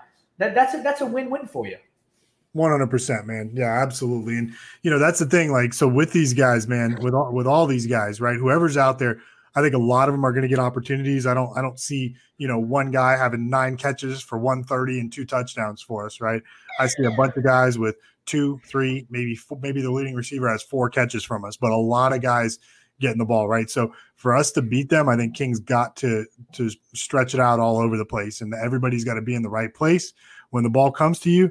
Damn it, your hands better be working. There's no, you know, th- there's no drop the ball, right? Like that thing that that thing's coming to you. You better you better be there and be ready to catch it you know that goes for you know both tight ends that are going to play all you know who knows maybe maybe eight receivers see targets maybe nine receivers see targets in this game right well, uh, and, and don't forget about maybe the, the running backs oh, coming yeah, out the back right screen sure. so and we're going to talk we're going to talk about them next like you know i mean you have an opportunity to literally spread the ball around the whole field and yeah. again if it's not the receivers if it's not the tight ends then you got the running backs in the flats maybe some wheel routes you know but having said that Alabama's keen. They, they know what they're doing. Oh, yeah. Their de- their defense is going to be on point. They see Cam Harris kind of sneaking out to the flat, and their their their linebackers are going to be able to run with our running backs. Now, maybe not not all of them. You look at someone like Cam Harris, you know, 5'10", 215 pounds. He does not look like he's 215. Cam Harris looks like he's 245. Looks like, like a bowling ball out right. there. He's so muscular, man. They, they have him, they have Cam Harris, and they have Don Chaney listed as the same weight. I do not see how that is possible. But yeah. I just I don't know. Cam Harris is just like a, a specimen out there, right? And then yeah. you th- then you bring in the speed guys. You bring in someone like Jalen Knight, Knight. You know, you bring in a Rooster, who again still the same height, 5'10", 5'11", you know, buck ninety, but just speed. Then you throw in like a Cody Brown. I think Cody Brown really gets that uh, RB four. I think that yeah. Franklin, as big as he is and has has talented he was in high school, it still you still have to transition to the college game. And I yeah. feel like he really hasn't transitioned that far yet into the college game. Yeah, and you really haven't heard a lot about him coming out of camp, right? Like yeah. some guys, look, doesn't mean he's gonna have a bad career or anything. You know, just yeah. some guys take a little bit longer to adjust when they come in. You know, like you know, I even try look at Treyon Gray, like Treyon Gray, right? Yeah. Like, bro, uh, same kind of build, you know, big kid. Um, but again, barely got any PT, and you know, unless unless you're putting the work in, right? So I, we don't know. Like, like I, we were trying to I don't know if we were trying to kind of get Khobi Price to give us feed us a little bit more info than we were trying to like. I think we were digging a little bit. We were kind of trying to scratch a little bit to get a little bit more. Um, yeah. But yeah, I mean, obviously you don't really hear anything about that Franklin coming out of camp. I, yeah. I think the running back, the biggest thing for me, the running backs here is again, how's your O line hold up? How how hard do you run? But can you pick up your blitz packages, like your blitz packages? That's to me is key because if you have I don't whatever their D end is coming off the left side, and he gets you know he gets by Zion. You know that's a that's Will Anderson. Yeah, very, right. So got- very basic name, very elite performer. Correct. So you got Will Anderson coming off the left. You know, if he beats Zion, what's your running back going to do? Does he step up? Does he try to chop block? Does he try to take him on? Like this is where I think your your running backs have to be key in order to help your passing game. A hundred, hundred percent, man. I mean, that's the thing. Everybody talks about what the, what are they going to run for, but to me, it's like, you know, what running back is going to get out there and is going to take on uh, the blitzes and right and is going to hit their, you know, is, is going to pick up, um, you know, is going to pick up the blitzers and, and and make their blocks, right? Same thing with wide receivers too, man. I mean, those guys have got to be able to block on running plays too, and that's the that's the one thing with those wide receivers, man. They're all pretty much the same size, right? I mean, everybody thinks Harley's so small, right? But you know, Harley's 5'11, 182, uh, Keyshawn Smith, six foot 188, and then Rambo's 6'1, 185. I mean, those guys are all really similar in size. I mean, only two inches of difference and a you know a handful of pounds difference, right? But those guys have got to be able to block for us, man. You know, like And that's key. Blocking downfield, I think, is going to Oh. be key, right? And, and and blocking the right way. Don't get stupid holding calls, you know, things like Yeah. that. You know, you know, next thing you know, you see somebody break for 40, 50 yards, and then you see the little, yellow hanky hanging back there because you Hmm. want to grab somebody by the jersey, right? You have to play smart. I think you have to go into with the ex- like, here's the game plan. Let's execute. Be smart. How disciplined is University of Miami going to be when it comes to the flags, right? Like again, I'm sure they're going to be hyped. I'm sure they're going to be jacked. Do they set the tone? Are we Robert Bailey, you know, right off the kickoff? Are we doing something like literally to set the tone coming out swinging? Because at the end of the day, you got nothing to lose, right? Like So you're, you're you're coming into this literally as the underdog. Yeah. So you know, I mean, the, the, guy that I think that they're gonna bring in, that they're gonna you know take a couple shots, right? Because I think it's it's in Lashlee's DNA to to take a couple shots, and you know, look, Lashlee's an Auburn guy, right? Yeah. so you know, look, he he hates Bama, so I'm I'm sure he wants to get in here and he wants the, this win, but you know, I would almost guarantee that we're gonna see a couple trick plays, reverses, something with Xavier Restrepo. Yeah. We'll see. I, I think that's I think that's the guy who's gonna you know who's gonna make that. Oh my He's God. going to be the X factor. the X put it that factor, so to speak. well, let's do this. Let's uh, let's keep chopping up. We're going to talk about the O line. We'll talk about some other stuff. We'll get into the defense. We'll be right back on the Kane Gang Radio Show here on Sirius XM channel one four five. We'll be catch you. Uh, we got to go to break. We have to go to break. Hey, look what I found. A radio. Radio. This is Sirius XM 145 Slam Radio. There are everyday actions to help prevent the spread of respiratory diseases. Wash your hands. Avoid close contact with people who are sick. Avoid touching your eyes, nose, and mouth. Stay home when you are sick. Cover your cough or sneeze. Clean and disinfect frequently touched objects with household cleaning spray. For more information, visit cdc.gov/covid19. This message brought to you by the National Association of Broadcasters and this station. We are strong, we are resilient, and we will get through this together. But these are stressful times, and it's important to also practice good self care. It's normal to feel overwhelmed, anxious, or afraid, but there is hope. Reach out to someone, connect with your friends, stay in touch with your community, and know that you are not alone. Learn more at wearebroadcasters.com slash hope, furnished by the National Association of Broadcasters and this station. Good morning, amigo. But you see why it's a bad idea to do that? I didn't Bro, cry during the talk. Good thing, good thing you're gonna be home today, so nobody can see you cry. But I was fine. I didn't even cry. I was like, good. No, but the silence afterwards is enough. And then you that's give me me that puppy holding look. it back. You get that puppy look you have. I'm just holding it back a little. Give me Good a thing little nobody can see you credit. crying tonight. I'm fine. Stay home, privacy of your own home, watch it on Zoom. You, know, you can be a Richard sometime.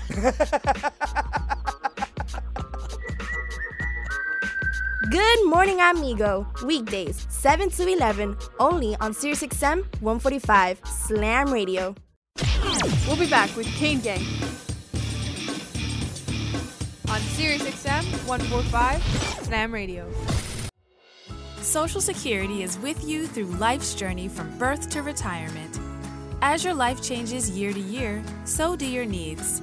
For over 80 years, Social Security has helped to meet your needs and is committed to improving access to the services that make a difference in your life. Today, you can verify your earnings, estimate your future benefits, apply for retirement, manage your benefits, and even change your address, all from the comfort of your home. Social Security's online services help put you in control with secure access to your information anytime, anywhere, allowing you to spend more time with family, friends, or simply just enjoying the day. Social Security, securing today and tomorrow. See what you can do online at socialsecurity.gov. Produced at U.S. taxpayer expense. I'm constantly failing, guys. I'm constantly learning. It's not how you fall, it's how you get back up. There's no losing, only learning. There's no failure, only opportunities. And there's no problems, only solutions. So to me, what failure is, failure is the mother of all success. But I really get motivated when people tell me it'll never happen. That, that to me is what makes me get up in the morning and go, what's next? I love people to tell me no. I love people to tell me don't, it won't, impossible. And uh, the word can't is the word can, and the word don't is the word do, and the word won't is the word one, and in the word impossible is possible. What do you tell them? You tell them, you know, you know that, that all they can do is learn and come back bigger, better, stronger, because all it's going to do is lead you in the right direction. See, if you're always winning, then you don't really understand what it is to win. You, you got to take those losses. You got to take those hits. There's got to be the valleys, the peaks, the ups, the downs. In order for you to, when it does happen, you go, wow, qué rico. You know, this is what it's all about. On behalf of all of us here at Slam Radio, we would like to thank you, Pitbull, for making this dream become a reality. Slam Radio, what's up? From Enrique Santos, 1249, iHeart Latino. And now we're back with Kane Gang on Sirius XM 145 Slam Radio.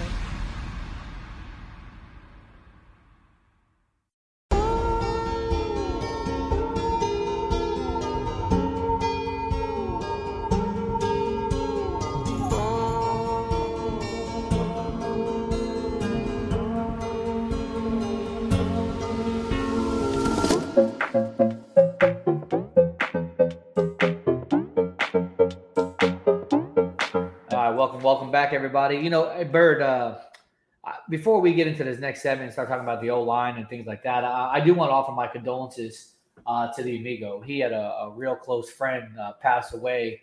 Hmm. Um, I didn't catch all the details, so I don't want to speculate on anything. Um, uh, I just, you know, want to offer my condolences to to the amigo and his family from the passing of one of his uh, real close friends. Maybe, you know, maybe someone even like a brother to him. So uh, I don't know if you heard about that or not, but uh, we had somebody pass. And so uh, again, here from the Kane Gang Radio Show, we, we do offer our condolences to to our main man, uh, you know, Larry, the amigo. Uh, we wish you all the best, man. Our prayers, you know, are there for you. If you need anything, obviously we're here for you as well, man. If you just want to, Yeah. you know, shoot a text and just say thank you, or you want to talk or whatever, man. Just know that we're here for you. Yeah. So Thoughts, thoughts and prayers are with you, amigo. you know, it, it's tough. You know, you know, you, not to get off off track, but like this whole COVID thing, it's it's rough, man. You know, It's we kind of we kind of touched on it a little bit, but like, you know, look how many people now are literally backing out of the game. Look how many tickets now have just literally recently, hey, can't make it, can't make it, can't make it, can't make it.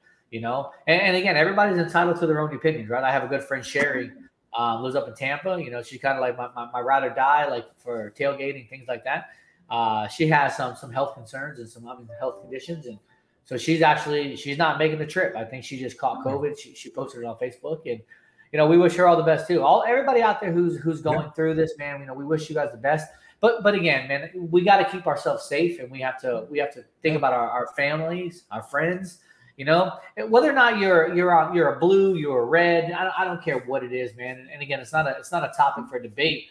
It's it's just something that's serious, and unfortunately, it's we're coming up on year two.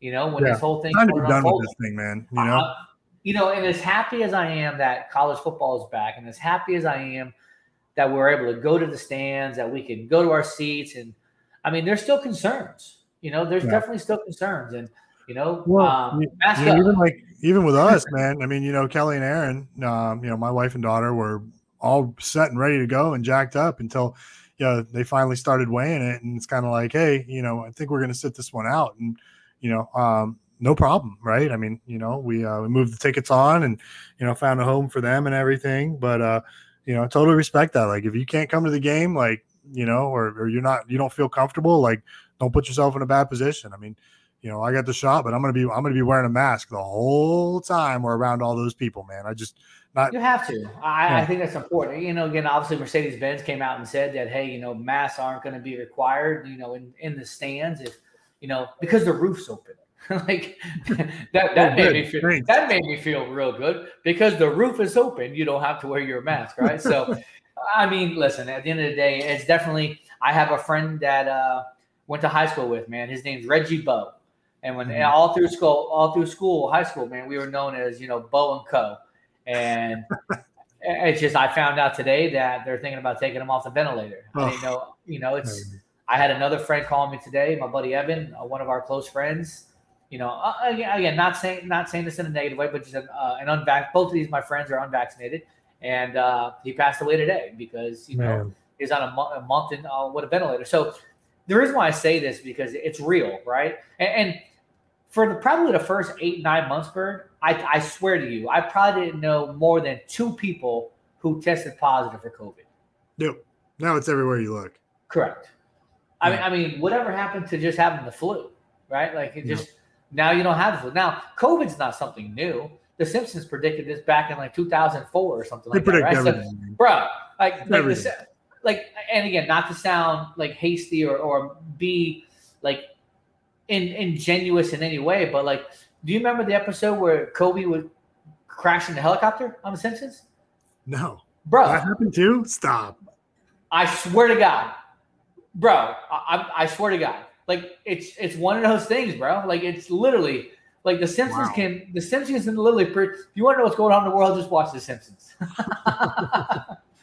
it's crazy. All right, so let, us get back to uh, let's get back to our O line. Let's let's still continue to talk about the depth chart because Sure. we got about a segment and a half left, and uh, you know, obviously, then we're we're ATL bound. So our O line, I feel like, is finally to a point. And again, I'm surprised. You look at someone like Jalen Rivers, you know, big prospect came in. You didn't hear nothing about him last year. Just work, work, work, and then all of a sudden, hey, you know, you're you're looking at the rotation and you're looking at the, the depth chart, and I'm like, wow, okay, Let, let's take a look here. You got Zion Nelson starting at left tackle. You got Jalen Rivers um, at the at the right at the left guard. I'm sorry. Um, I think Corey Gaynor locks down the center, and I think Ja'Kai Clark is probably the center in waiting, right? Um, And then look, it- it's great to see Big Five Five back out there. You know, Oh, yeah. again, you talk about Oh, a big yeah. run blocker, bro. 6'6", 350. Like, man, you Yeah. got to be able to move somebody, right? Well, he, Um, was, he was at what, like 370, 380 last year? I think he top four. Did he really? You think? My understanding is he, he topped at four. Now I could be wrong. I, I definitely could be wrong from what I've heard, uh, but Maybe he he- was definitely up there. Maybe he got on that keto that the bird's on. Bro, you never know, man. I mean, Hey, You know, I'm I'm I'm 31 in seven weeks, man. 31 pounds down in seven weeks, man. That's So, awesome. You know, Is and then and then you look at Scaife, right? Scaife moves out. He moves from the guard to the tackle spot um, on the right side. Um, and again, he started all 11 games at right guard. So Yeah. I think there's some flexibility going across the offensive line. But what's nice is Corey Gaynor started all year. Uh, Scaife started all year. Uh, Zion was kind of you know you know back and forth a little bit last year. But finally, we have continuity, we have chemistry, and we have depth. Yeah. You know, and I look, man, you know, I don't think Corey Gaynor gets a lot of love, man, but I always see him doing the right thing, man. He's always holding his block, man. You know, I, I think he is a good and underrated center for us. Yeah. You know, but he he never gets love, man, ever. I mean, that's just like the big ugly. Like, how do you like when you look at the? I'm trying to think. Is it the? Is it the Rimington Award for the best? Rimington center? is Rimington's interior offensive lineman, so it's a center or a guard. Yeah. Yeah. So I mean, look. Remember when when uh, Brett Romberg won that award, right? Yeah. Like, oh, yeah. What all did he do to win that award? Because basically, you're hiking the ball and you're blocking. So I don't know. Might have been that highlight where uh what was it? Willis was was getting loose and he ran down the field. He was bro. basically outrunning Lewis or Ah. outrunning Willis and uh laid somebody out. I think that was the screen pass against FSU in Yeah, 2002. yeah, I yeah, it was an FSU game. But I, I like whenever I whenever I think of the name Brett Romberg, I just think of that that play and watching that big old center trucking down the field and just bow and just smacks that dude, man. Well, another name that's kind of interesting when you look at the depth chart is someone like uh, Kai-Leon Herbert. Like this I- kid is he's been around. He's been around for a long time. Obviously, he signed in 2017, um, but he opted out last year. Again, like players have the opportunity to, to opt out. Like didn't uh, Mhm. Ja'Marr Chase? Did Ja'Marr Chase opt out last year as well? Yeah, yeah, a bunch So- of guys. So I, I get, I can't knock him. Bunch Yeah. of guys, man. Yeah. So when you look at you know another another big body, 6'5", 300 pounds, right?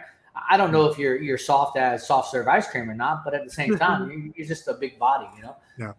Well, I think Jarrid Williams is probably the backup at all those. And, and honestly, man, I mean, I think when they, you know, an hour before game time, we're going to get a list of four or five guys that are not playing, that are suspended. And, you know, right, wrong, or indifferent in the Scaife situation, I've just got this feeling that, you know, it's going to end up being Jarrid uh, Jarrid Williams talk starting the right side?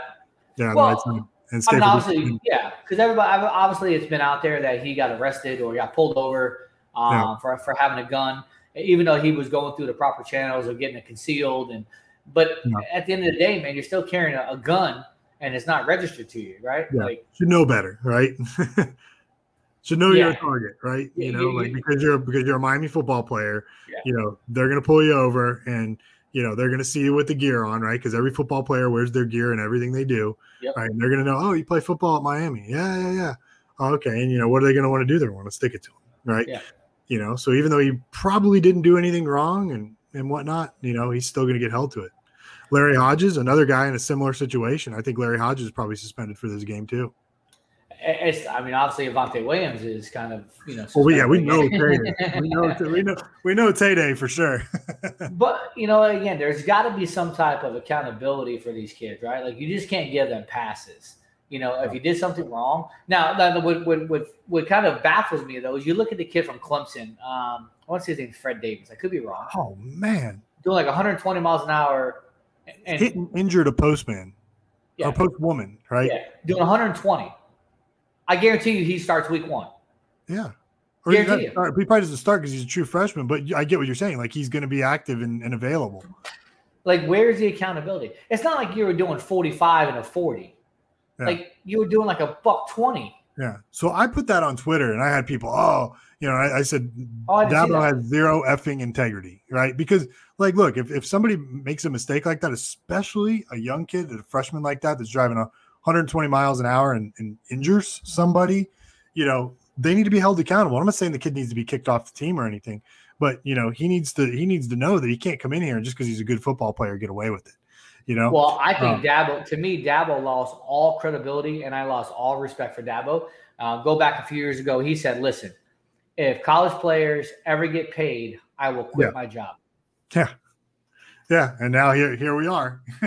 you know, and, and where yeah, you're still collecting that ten million dollar paycheck, just, man. just just throwing it out there. You know, Yeah. what about your good old boy, your biblical beliefs? You know, like stand, stand your word. I don't care if you quit for a day. Like Yeah. stand your, you know, stand up for what you wrote. Right? You're gonna Yeah. walk the walk. I mean, if you're gonna talk the talk, you got to walk what that you walk. sow, man. You know? one hundred percent.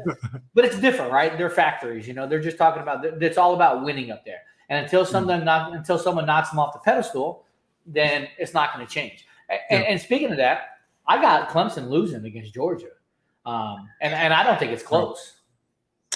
I don't know. I think I think it could be close. I think it's going to be a great game. I think it's the best game of the of the of the weekend. Right? No way. One versus fourteen, bro. Two versus three, man. I, I got to go with that. But look, you know, that's I think the, the the top game. But I still think we're winning, man. You know.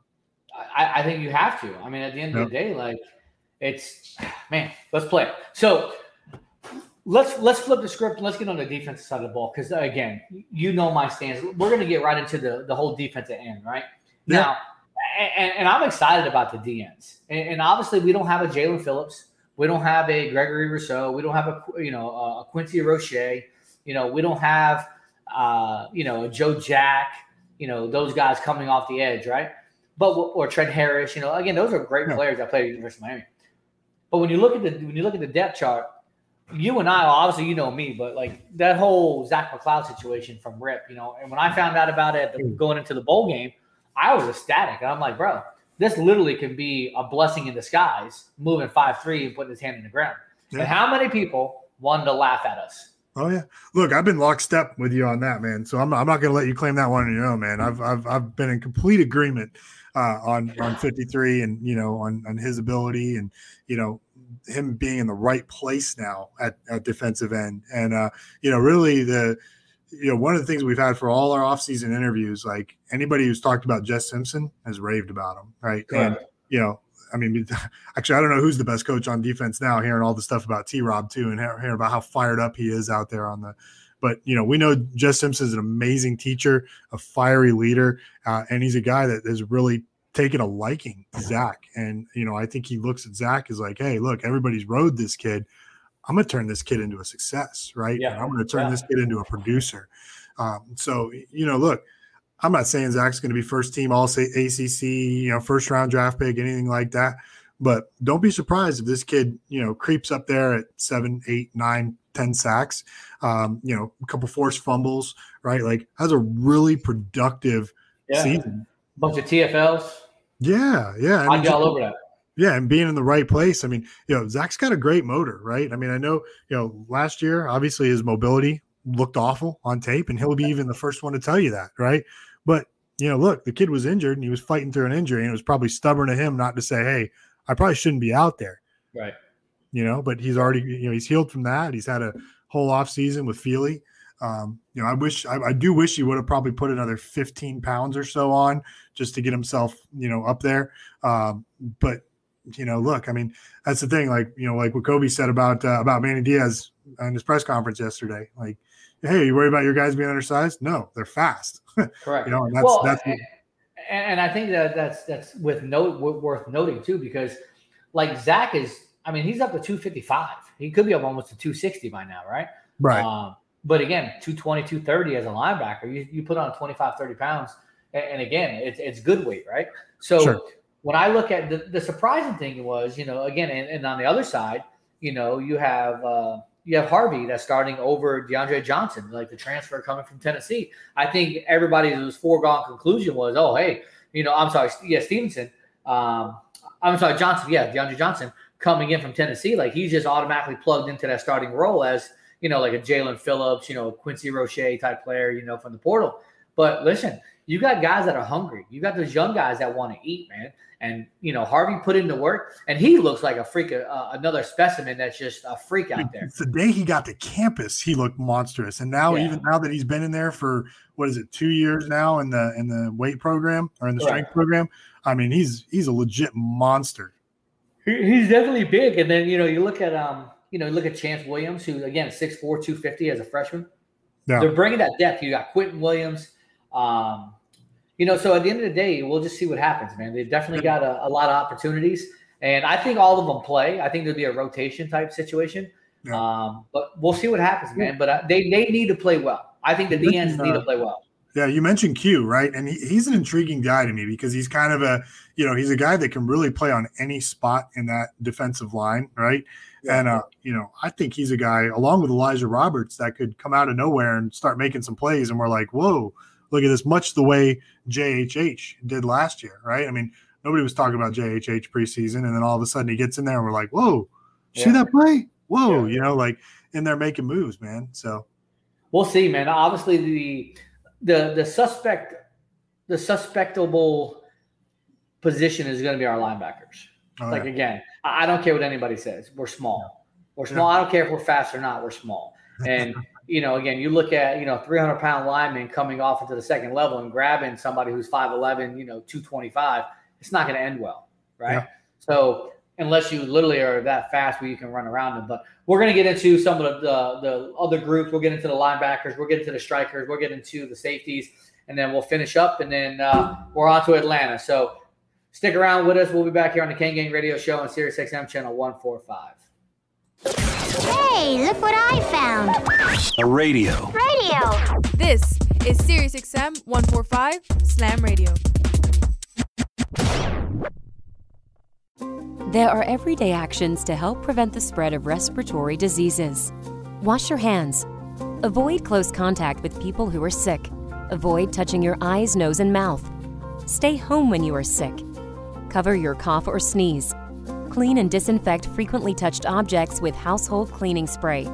For more information, visit cdc.gov/covid19. This message brought to you by the National Association of Broadcasters and this station. We are strong, we are resilient, and we will get through this together. But these are stressful times, and it's important to also practice good self care. It's normal to feel overwhelmed, anxious, or afraid, but there is hope.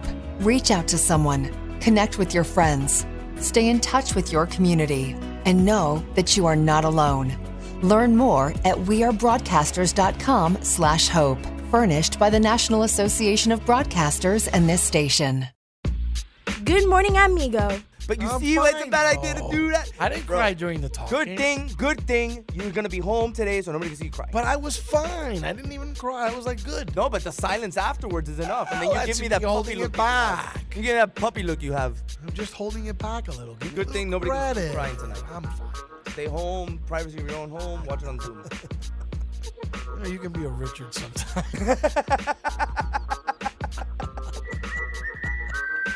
Good morning, amigo. Weekdays, 7 to 11, only on SiriusXM 145 Slam Radio. We'll be back with Kane Gang on Sirius XM 145 Slam Radio. Social Security is with you through life's journey from birth to retirement. As your life changes year to year, so do your needs. For over 80 years, Social Security has helped to meet your needs and is committed to improving access to the services that make a difference in your life. Today, you can verify your earnings, estimate your future benefits, apply for retirement, manage your benefits, and even change your address, all from the comfort of your home. Social Security's online services help put you in control with secure access to your information anytime, anywhere, allowing you to spend more time with family, friends, or simply just enjoying the day.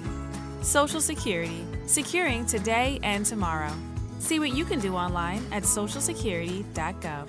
Produced at U.S. taxpayer expense. I'm constantly failing, guys. I'm constantly learning. It's not how you fall, it's how you get back up. There's no losing, only learning. There's no failure, only opportunities. And there's no problems, only solutions. So to me, what failure is, failure is the mother of all success. But I really get motivated when people tell me it'll never happen. That, that to me is what makes me get up in the morning and go, what's next? I love people to tell me no. I love people to tell me don't, it won't, impossible. And uh, the word can't is the word can, and the word don't is the word do, and the word won't is the word one, and in the word impossible is possible. So what are you telling? You're telling you know, that, that all they can do is learn and come back bigger, better, stronger, because all it's gonna do is lead you in the right direction. See, if you're always winning, then you don't really understand what it is to win. You, you gotta take those losses, you gotta take those hits. There's gotta be the valleys, the peaks, the ups, the downs. In order for you to, when it does happen, you go, wow, rico. You know, this is what it's all about. On behalf of all of us here at Slam Radio, we would like to thank you, Pitbull, for making this dream become a reality. Slam Radio, what's up? From Enrique Santos, 1249, iHeart Latino. And now we're back with Kane Gang on Sirius XM 145 Slam Radio.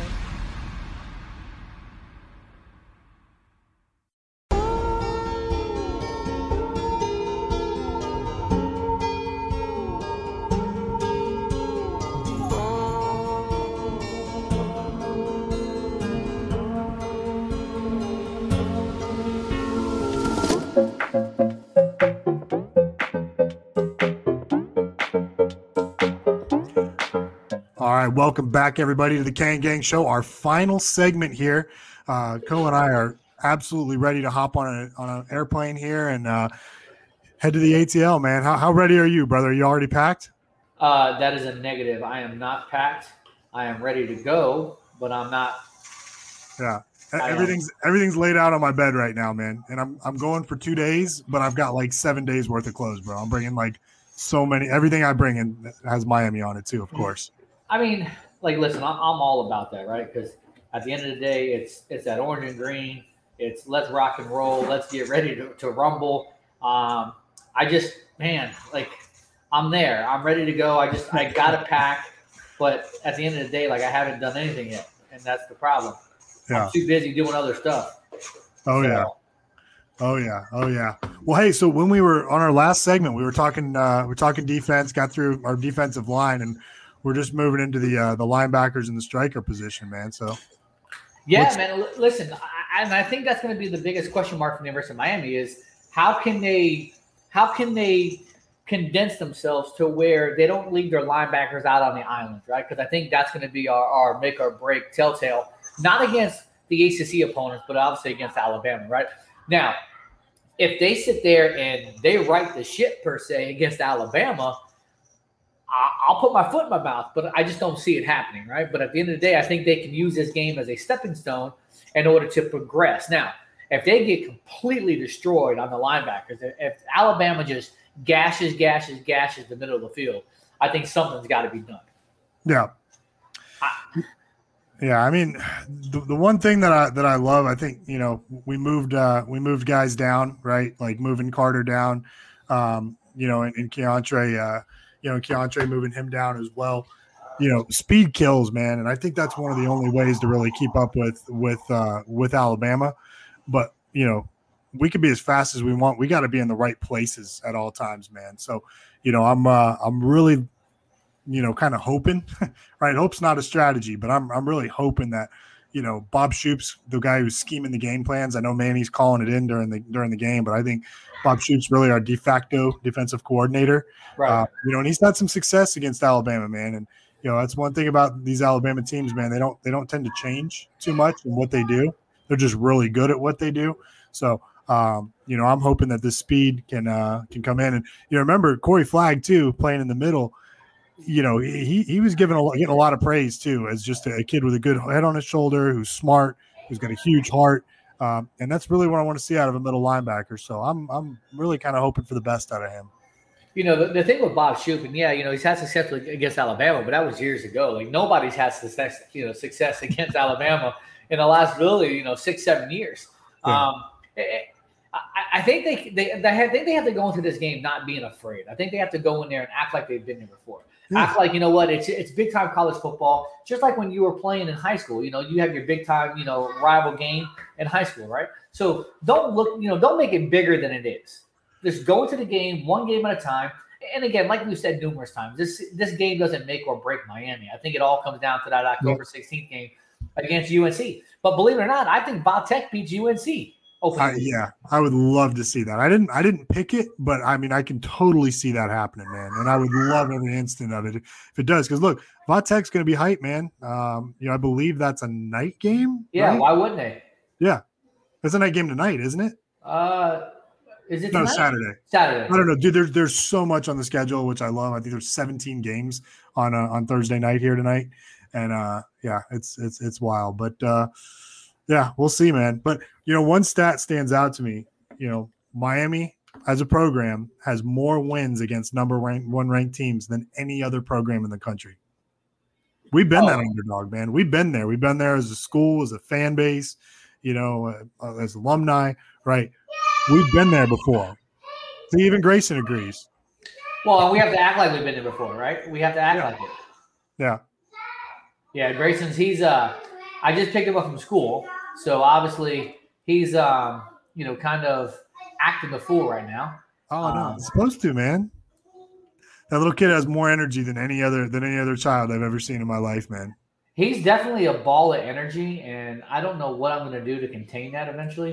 But you can't stop it. You can only hope to contain it. Well, that's the whole thing, right? Like he's he's got that mindset where it's, hey dad, hey now now everything's hey dad, hey hey dad, hey dad, and I'm like, bro, like enough with the hey dad. And uh, but you know what, you gotta love it. He's a four year old, you know, he's excited, and you know, eventually, you know, looking forward to taking him to some games where he can like really start to understand the game. And uh, yeah, that's a good thing about having kids. So, you know, again, I, I think our linebacker core with Corey Flagg, Tirek Austin-Cave, Sam Brooks, you know, Waynmon Steed, Bradley Jennings, you know, it's you know Avery Huff, and then look at the strikers with Gill and Amari. And, and again, I was a little, I was a little surprised um, that that Gill, you know, lost that starting spot. But if you look at Amari, Amari fits a part of that of that you know Yeah. of that mold, right? So I'm not saying that Amari shouldn't be shouldn't be there, and I just think it's a good battle, and it's a good battle to have when you have competition. So Hey, with, with Amari with Amari playing uh, with Amari playing it, maybe we should rename that role targeter instead of striker. Oh, bro. I'm Wah. kidding. I'm kidding. I play. Wah wah wah. No, I didn't look. I, you look. I, I want. I want to see nothing more than Amari do well in that position, and you know, I think it says something that he beat out Gill for the, you know, for the bold on the uh on, on the on the depth chart, right? But if, if you think about it, Gill really didn't have any competition last year, right? You Yeah. know, and again, and and, and uh, I think we've already mentioned this, but someone like uh, Keontra, you know, moving over to the linebacker position is only going to benefit him as well. You know what I mean? Yeah. Yeah, yeah, man. I mean, it's uh, it's definitely going to be interesting. But one thing, you know, I know everybody's beating the beating the linebackers to death, right? Every year we have a position group that we beat to death, right? And then every year it ends up being something else that ends up being the weakness during the year, right? Correct, I mean, correct. Back it was offensive line. It's been uh, it's been quarterback before. It's been wide receiver before. Um, never really been D line, right? But uh, corners for a while, right? You know, and now it's it's linebackers' turn. So, you know, if if history tells us anything, I think it's that the linebackers are probably going to end up having a better year than most people expect. And there's another position somewhere on the team that we're going to be looking at, and this time next year we're questioning the same way we're questioning the linebacker position. you know, I just seem like the last couple of years, and that's and that's the hard part. Just the last couple of years, you know, again, you take away, you know, the the 16 class with you know Shaq and all those guys and Pinkney and McCloud when he was there. Like, we we really haven't really recruited heavy heavy linebackers, and I'd Yeah. like to see that change. You know, but I think, you like we talked about earlier with Khobi Price, a lot of it stems from you have to win, right? And not only win, but you also have to you have to win the recruiting battles too. You Yeah. know, there's a lot of uh there's a lot of opportunities to to to do what you have to do. And I think Manny is actually doing the right thing. And we've said this numerous times. Winning I think, is going to resolve a lot of different things moving forward. If you win, it's like the field of dreams. Like if you build it, they'll come, right? so, I mean, if you win, potentially they'll, they'll come. Yeah. So we'll see how that plays out. But Yeah, it's know, that whole chicken and the egg thing, like Khobi was talking about, though, right? Correct. I mean, that- I mean, how do you how do you build when you don't have the recruits that you need? Yeah. You know, so I, I get it, man. It's it's just it's it's a definite it's a it's a two edged sword. It, it really is because you Yeah. got to be able to produce and you got to be able to get the good talent. And, and again, sometimes the good talent just wants to go sit on a bench somewhere else. So you just Yeah. have to take it with a grain of salt. You know, I think the the most the most eye pleasing of our defense is going to be our secondary. You know, Yeah. I, I think there's so much talent there. You know, again, you get you get a big, huge uh, transfer in, in Tyrique Stevenson. You know, again, he, he was tech definitely was a Miami kid from the go, and then obviously we kind of know what's going on with that situation. But you know, again, be, be, it's good to see him come back home. You know, Te'Cory Couch, Al Blades, even though he might be going over to low safety. You know, DJ Ivey. Um, you know, it, it should be interesting to see how how that all plays out on the secondary. Um, obviously, Bubba Bolden, I think, is you're going to be your key leader back there. But again, you sprinkle in the new guys, the Kam Kinchens, the James Williams, you know, people like that. I, I think you have to play them from the beginning. You know, you know, I think he's going to play an interesting role, and I thought he was a surefire starter. Uh, but you know, we've been hearing he's been kind of moving all over the secondary. Is Blades right? Yeah, correct. I think we're going to see him at you know four to five positions in the secondary at various times this year, right? Because I mean, you know, he's pretty diverse, diverse out there, right? You know, he can play safety, he can play corner, he can play in the slot, right? So, you know, um, well, we're gonna we're gonna see a lot out of out of Blades this year, and you know, I've always I've loved the Corey Couch. Um, you know, I'm I'm kind of surprised that he's not that that nickel corner, right? And like a, in that old Trajan Bandy role. Um, you know, I mean, of course, we're going to see when we get out on the field actually how it goes, but uh, you know, um, The coaches have that's the thing about these coaches too, right? So they definitely have opportunities to make things to make things better. You know, they have the players there that can can be better now. They got to just the coaches got to be able to put the players in the right spots at the right times. Um, I don't think there can be any lollygagging. I think they have to sit there. You know, don't get caught up. You know, again, looking into the backfield. Just play your assignment. Watch your guy. Because obviously, you know, Alabama with Agiye Hall and John Metchie and um, they got ta- you know the, the Ohio State transfer Jameson Williams. They have a lot of talent um, on that outside position, the wide receiver. So Yeah. um, it's gonna be it's gonna be interesting to see how Miami can handle that. And, and if, they, and if even if they can handle it, and, and if they can't, I think we're in for a long night. Yeah, no, I'm 100 percent with you there, man. 100. percent So we'll see. I mean, it, you know, to me, when, when the depth chart came out, you know, I mean, there, you know, it wasn't a ton of surprises to me, right? But the one that did stand out was uh was DJ Ivey, right? Actually cracking the you know the bold, and a, he's an or with Tyrique, but uh, you know, I was kind of surprised to see Ivey on there as a starter. I mean, Ivey's doing what he's supposed to be doing. I mean, listen, Ivey's got the frame. You know, he's got the build. You know, he's got the length, and, and that's what you like to see with corners. You know, especially long corners. But it, there's just been too many times where I feel like DJ's taking you know play after play off, and it's you know you got to play 24 seven. You can't just 100%. sit there. You know, and, and I think that's kind of been the knock on on DJ for a while is just the the lack of you know focus over you know over a certain amount of time. Yeah, hundred percent, man, hundred percent.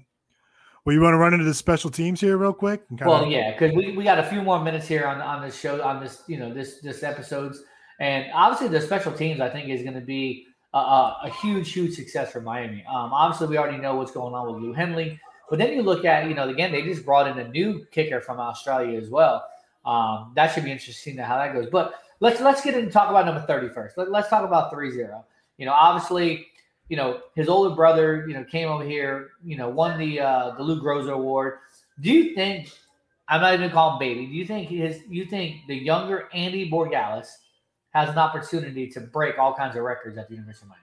Absolutely, absolutely. Because look, I love Jose, but I think Andy can be even better, man. Like if you watch the if you watch the the, the clips in practice, man, um, I mean, he is just he's booming it and he's dropping it. And uh, you know, look, we've we've we've hung with Andy. He sat in sat in the stands and watched a couple games with us last year uh, for the whole dang game. And you know, I'll tell you, just knowing him, knowing his brother, knowing the, the family, uh, you know, this kid's got what it takes, man. He's got all the ingredients to to get in there. And you know, I know I know we're gonna get into predictions here when we when we close out the show, man. But, I'm I'm a sneak peek. I'm predicting him to win the game for us.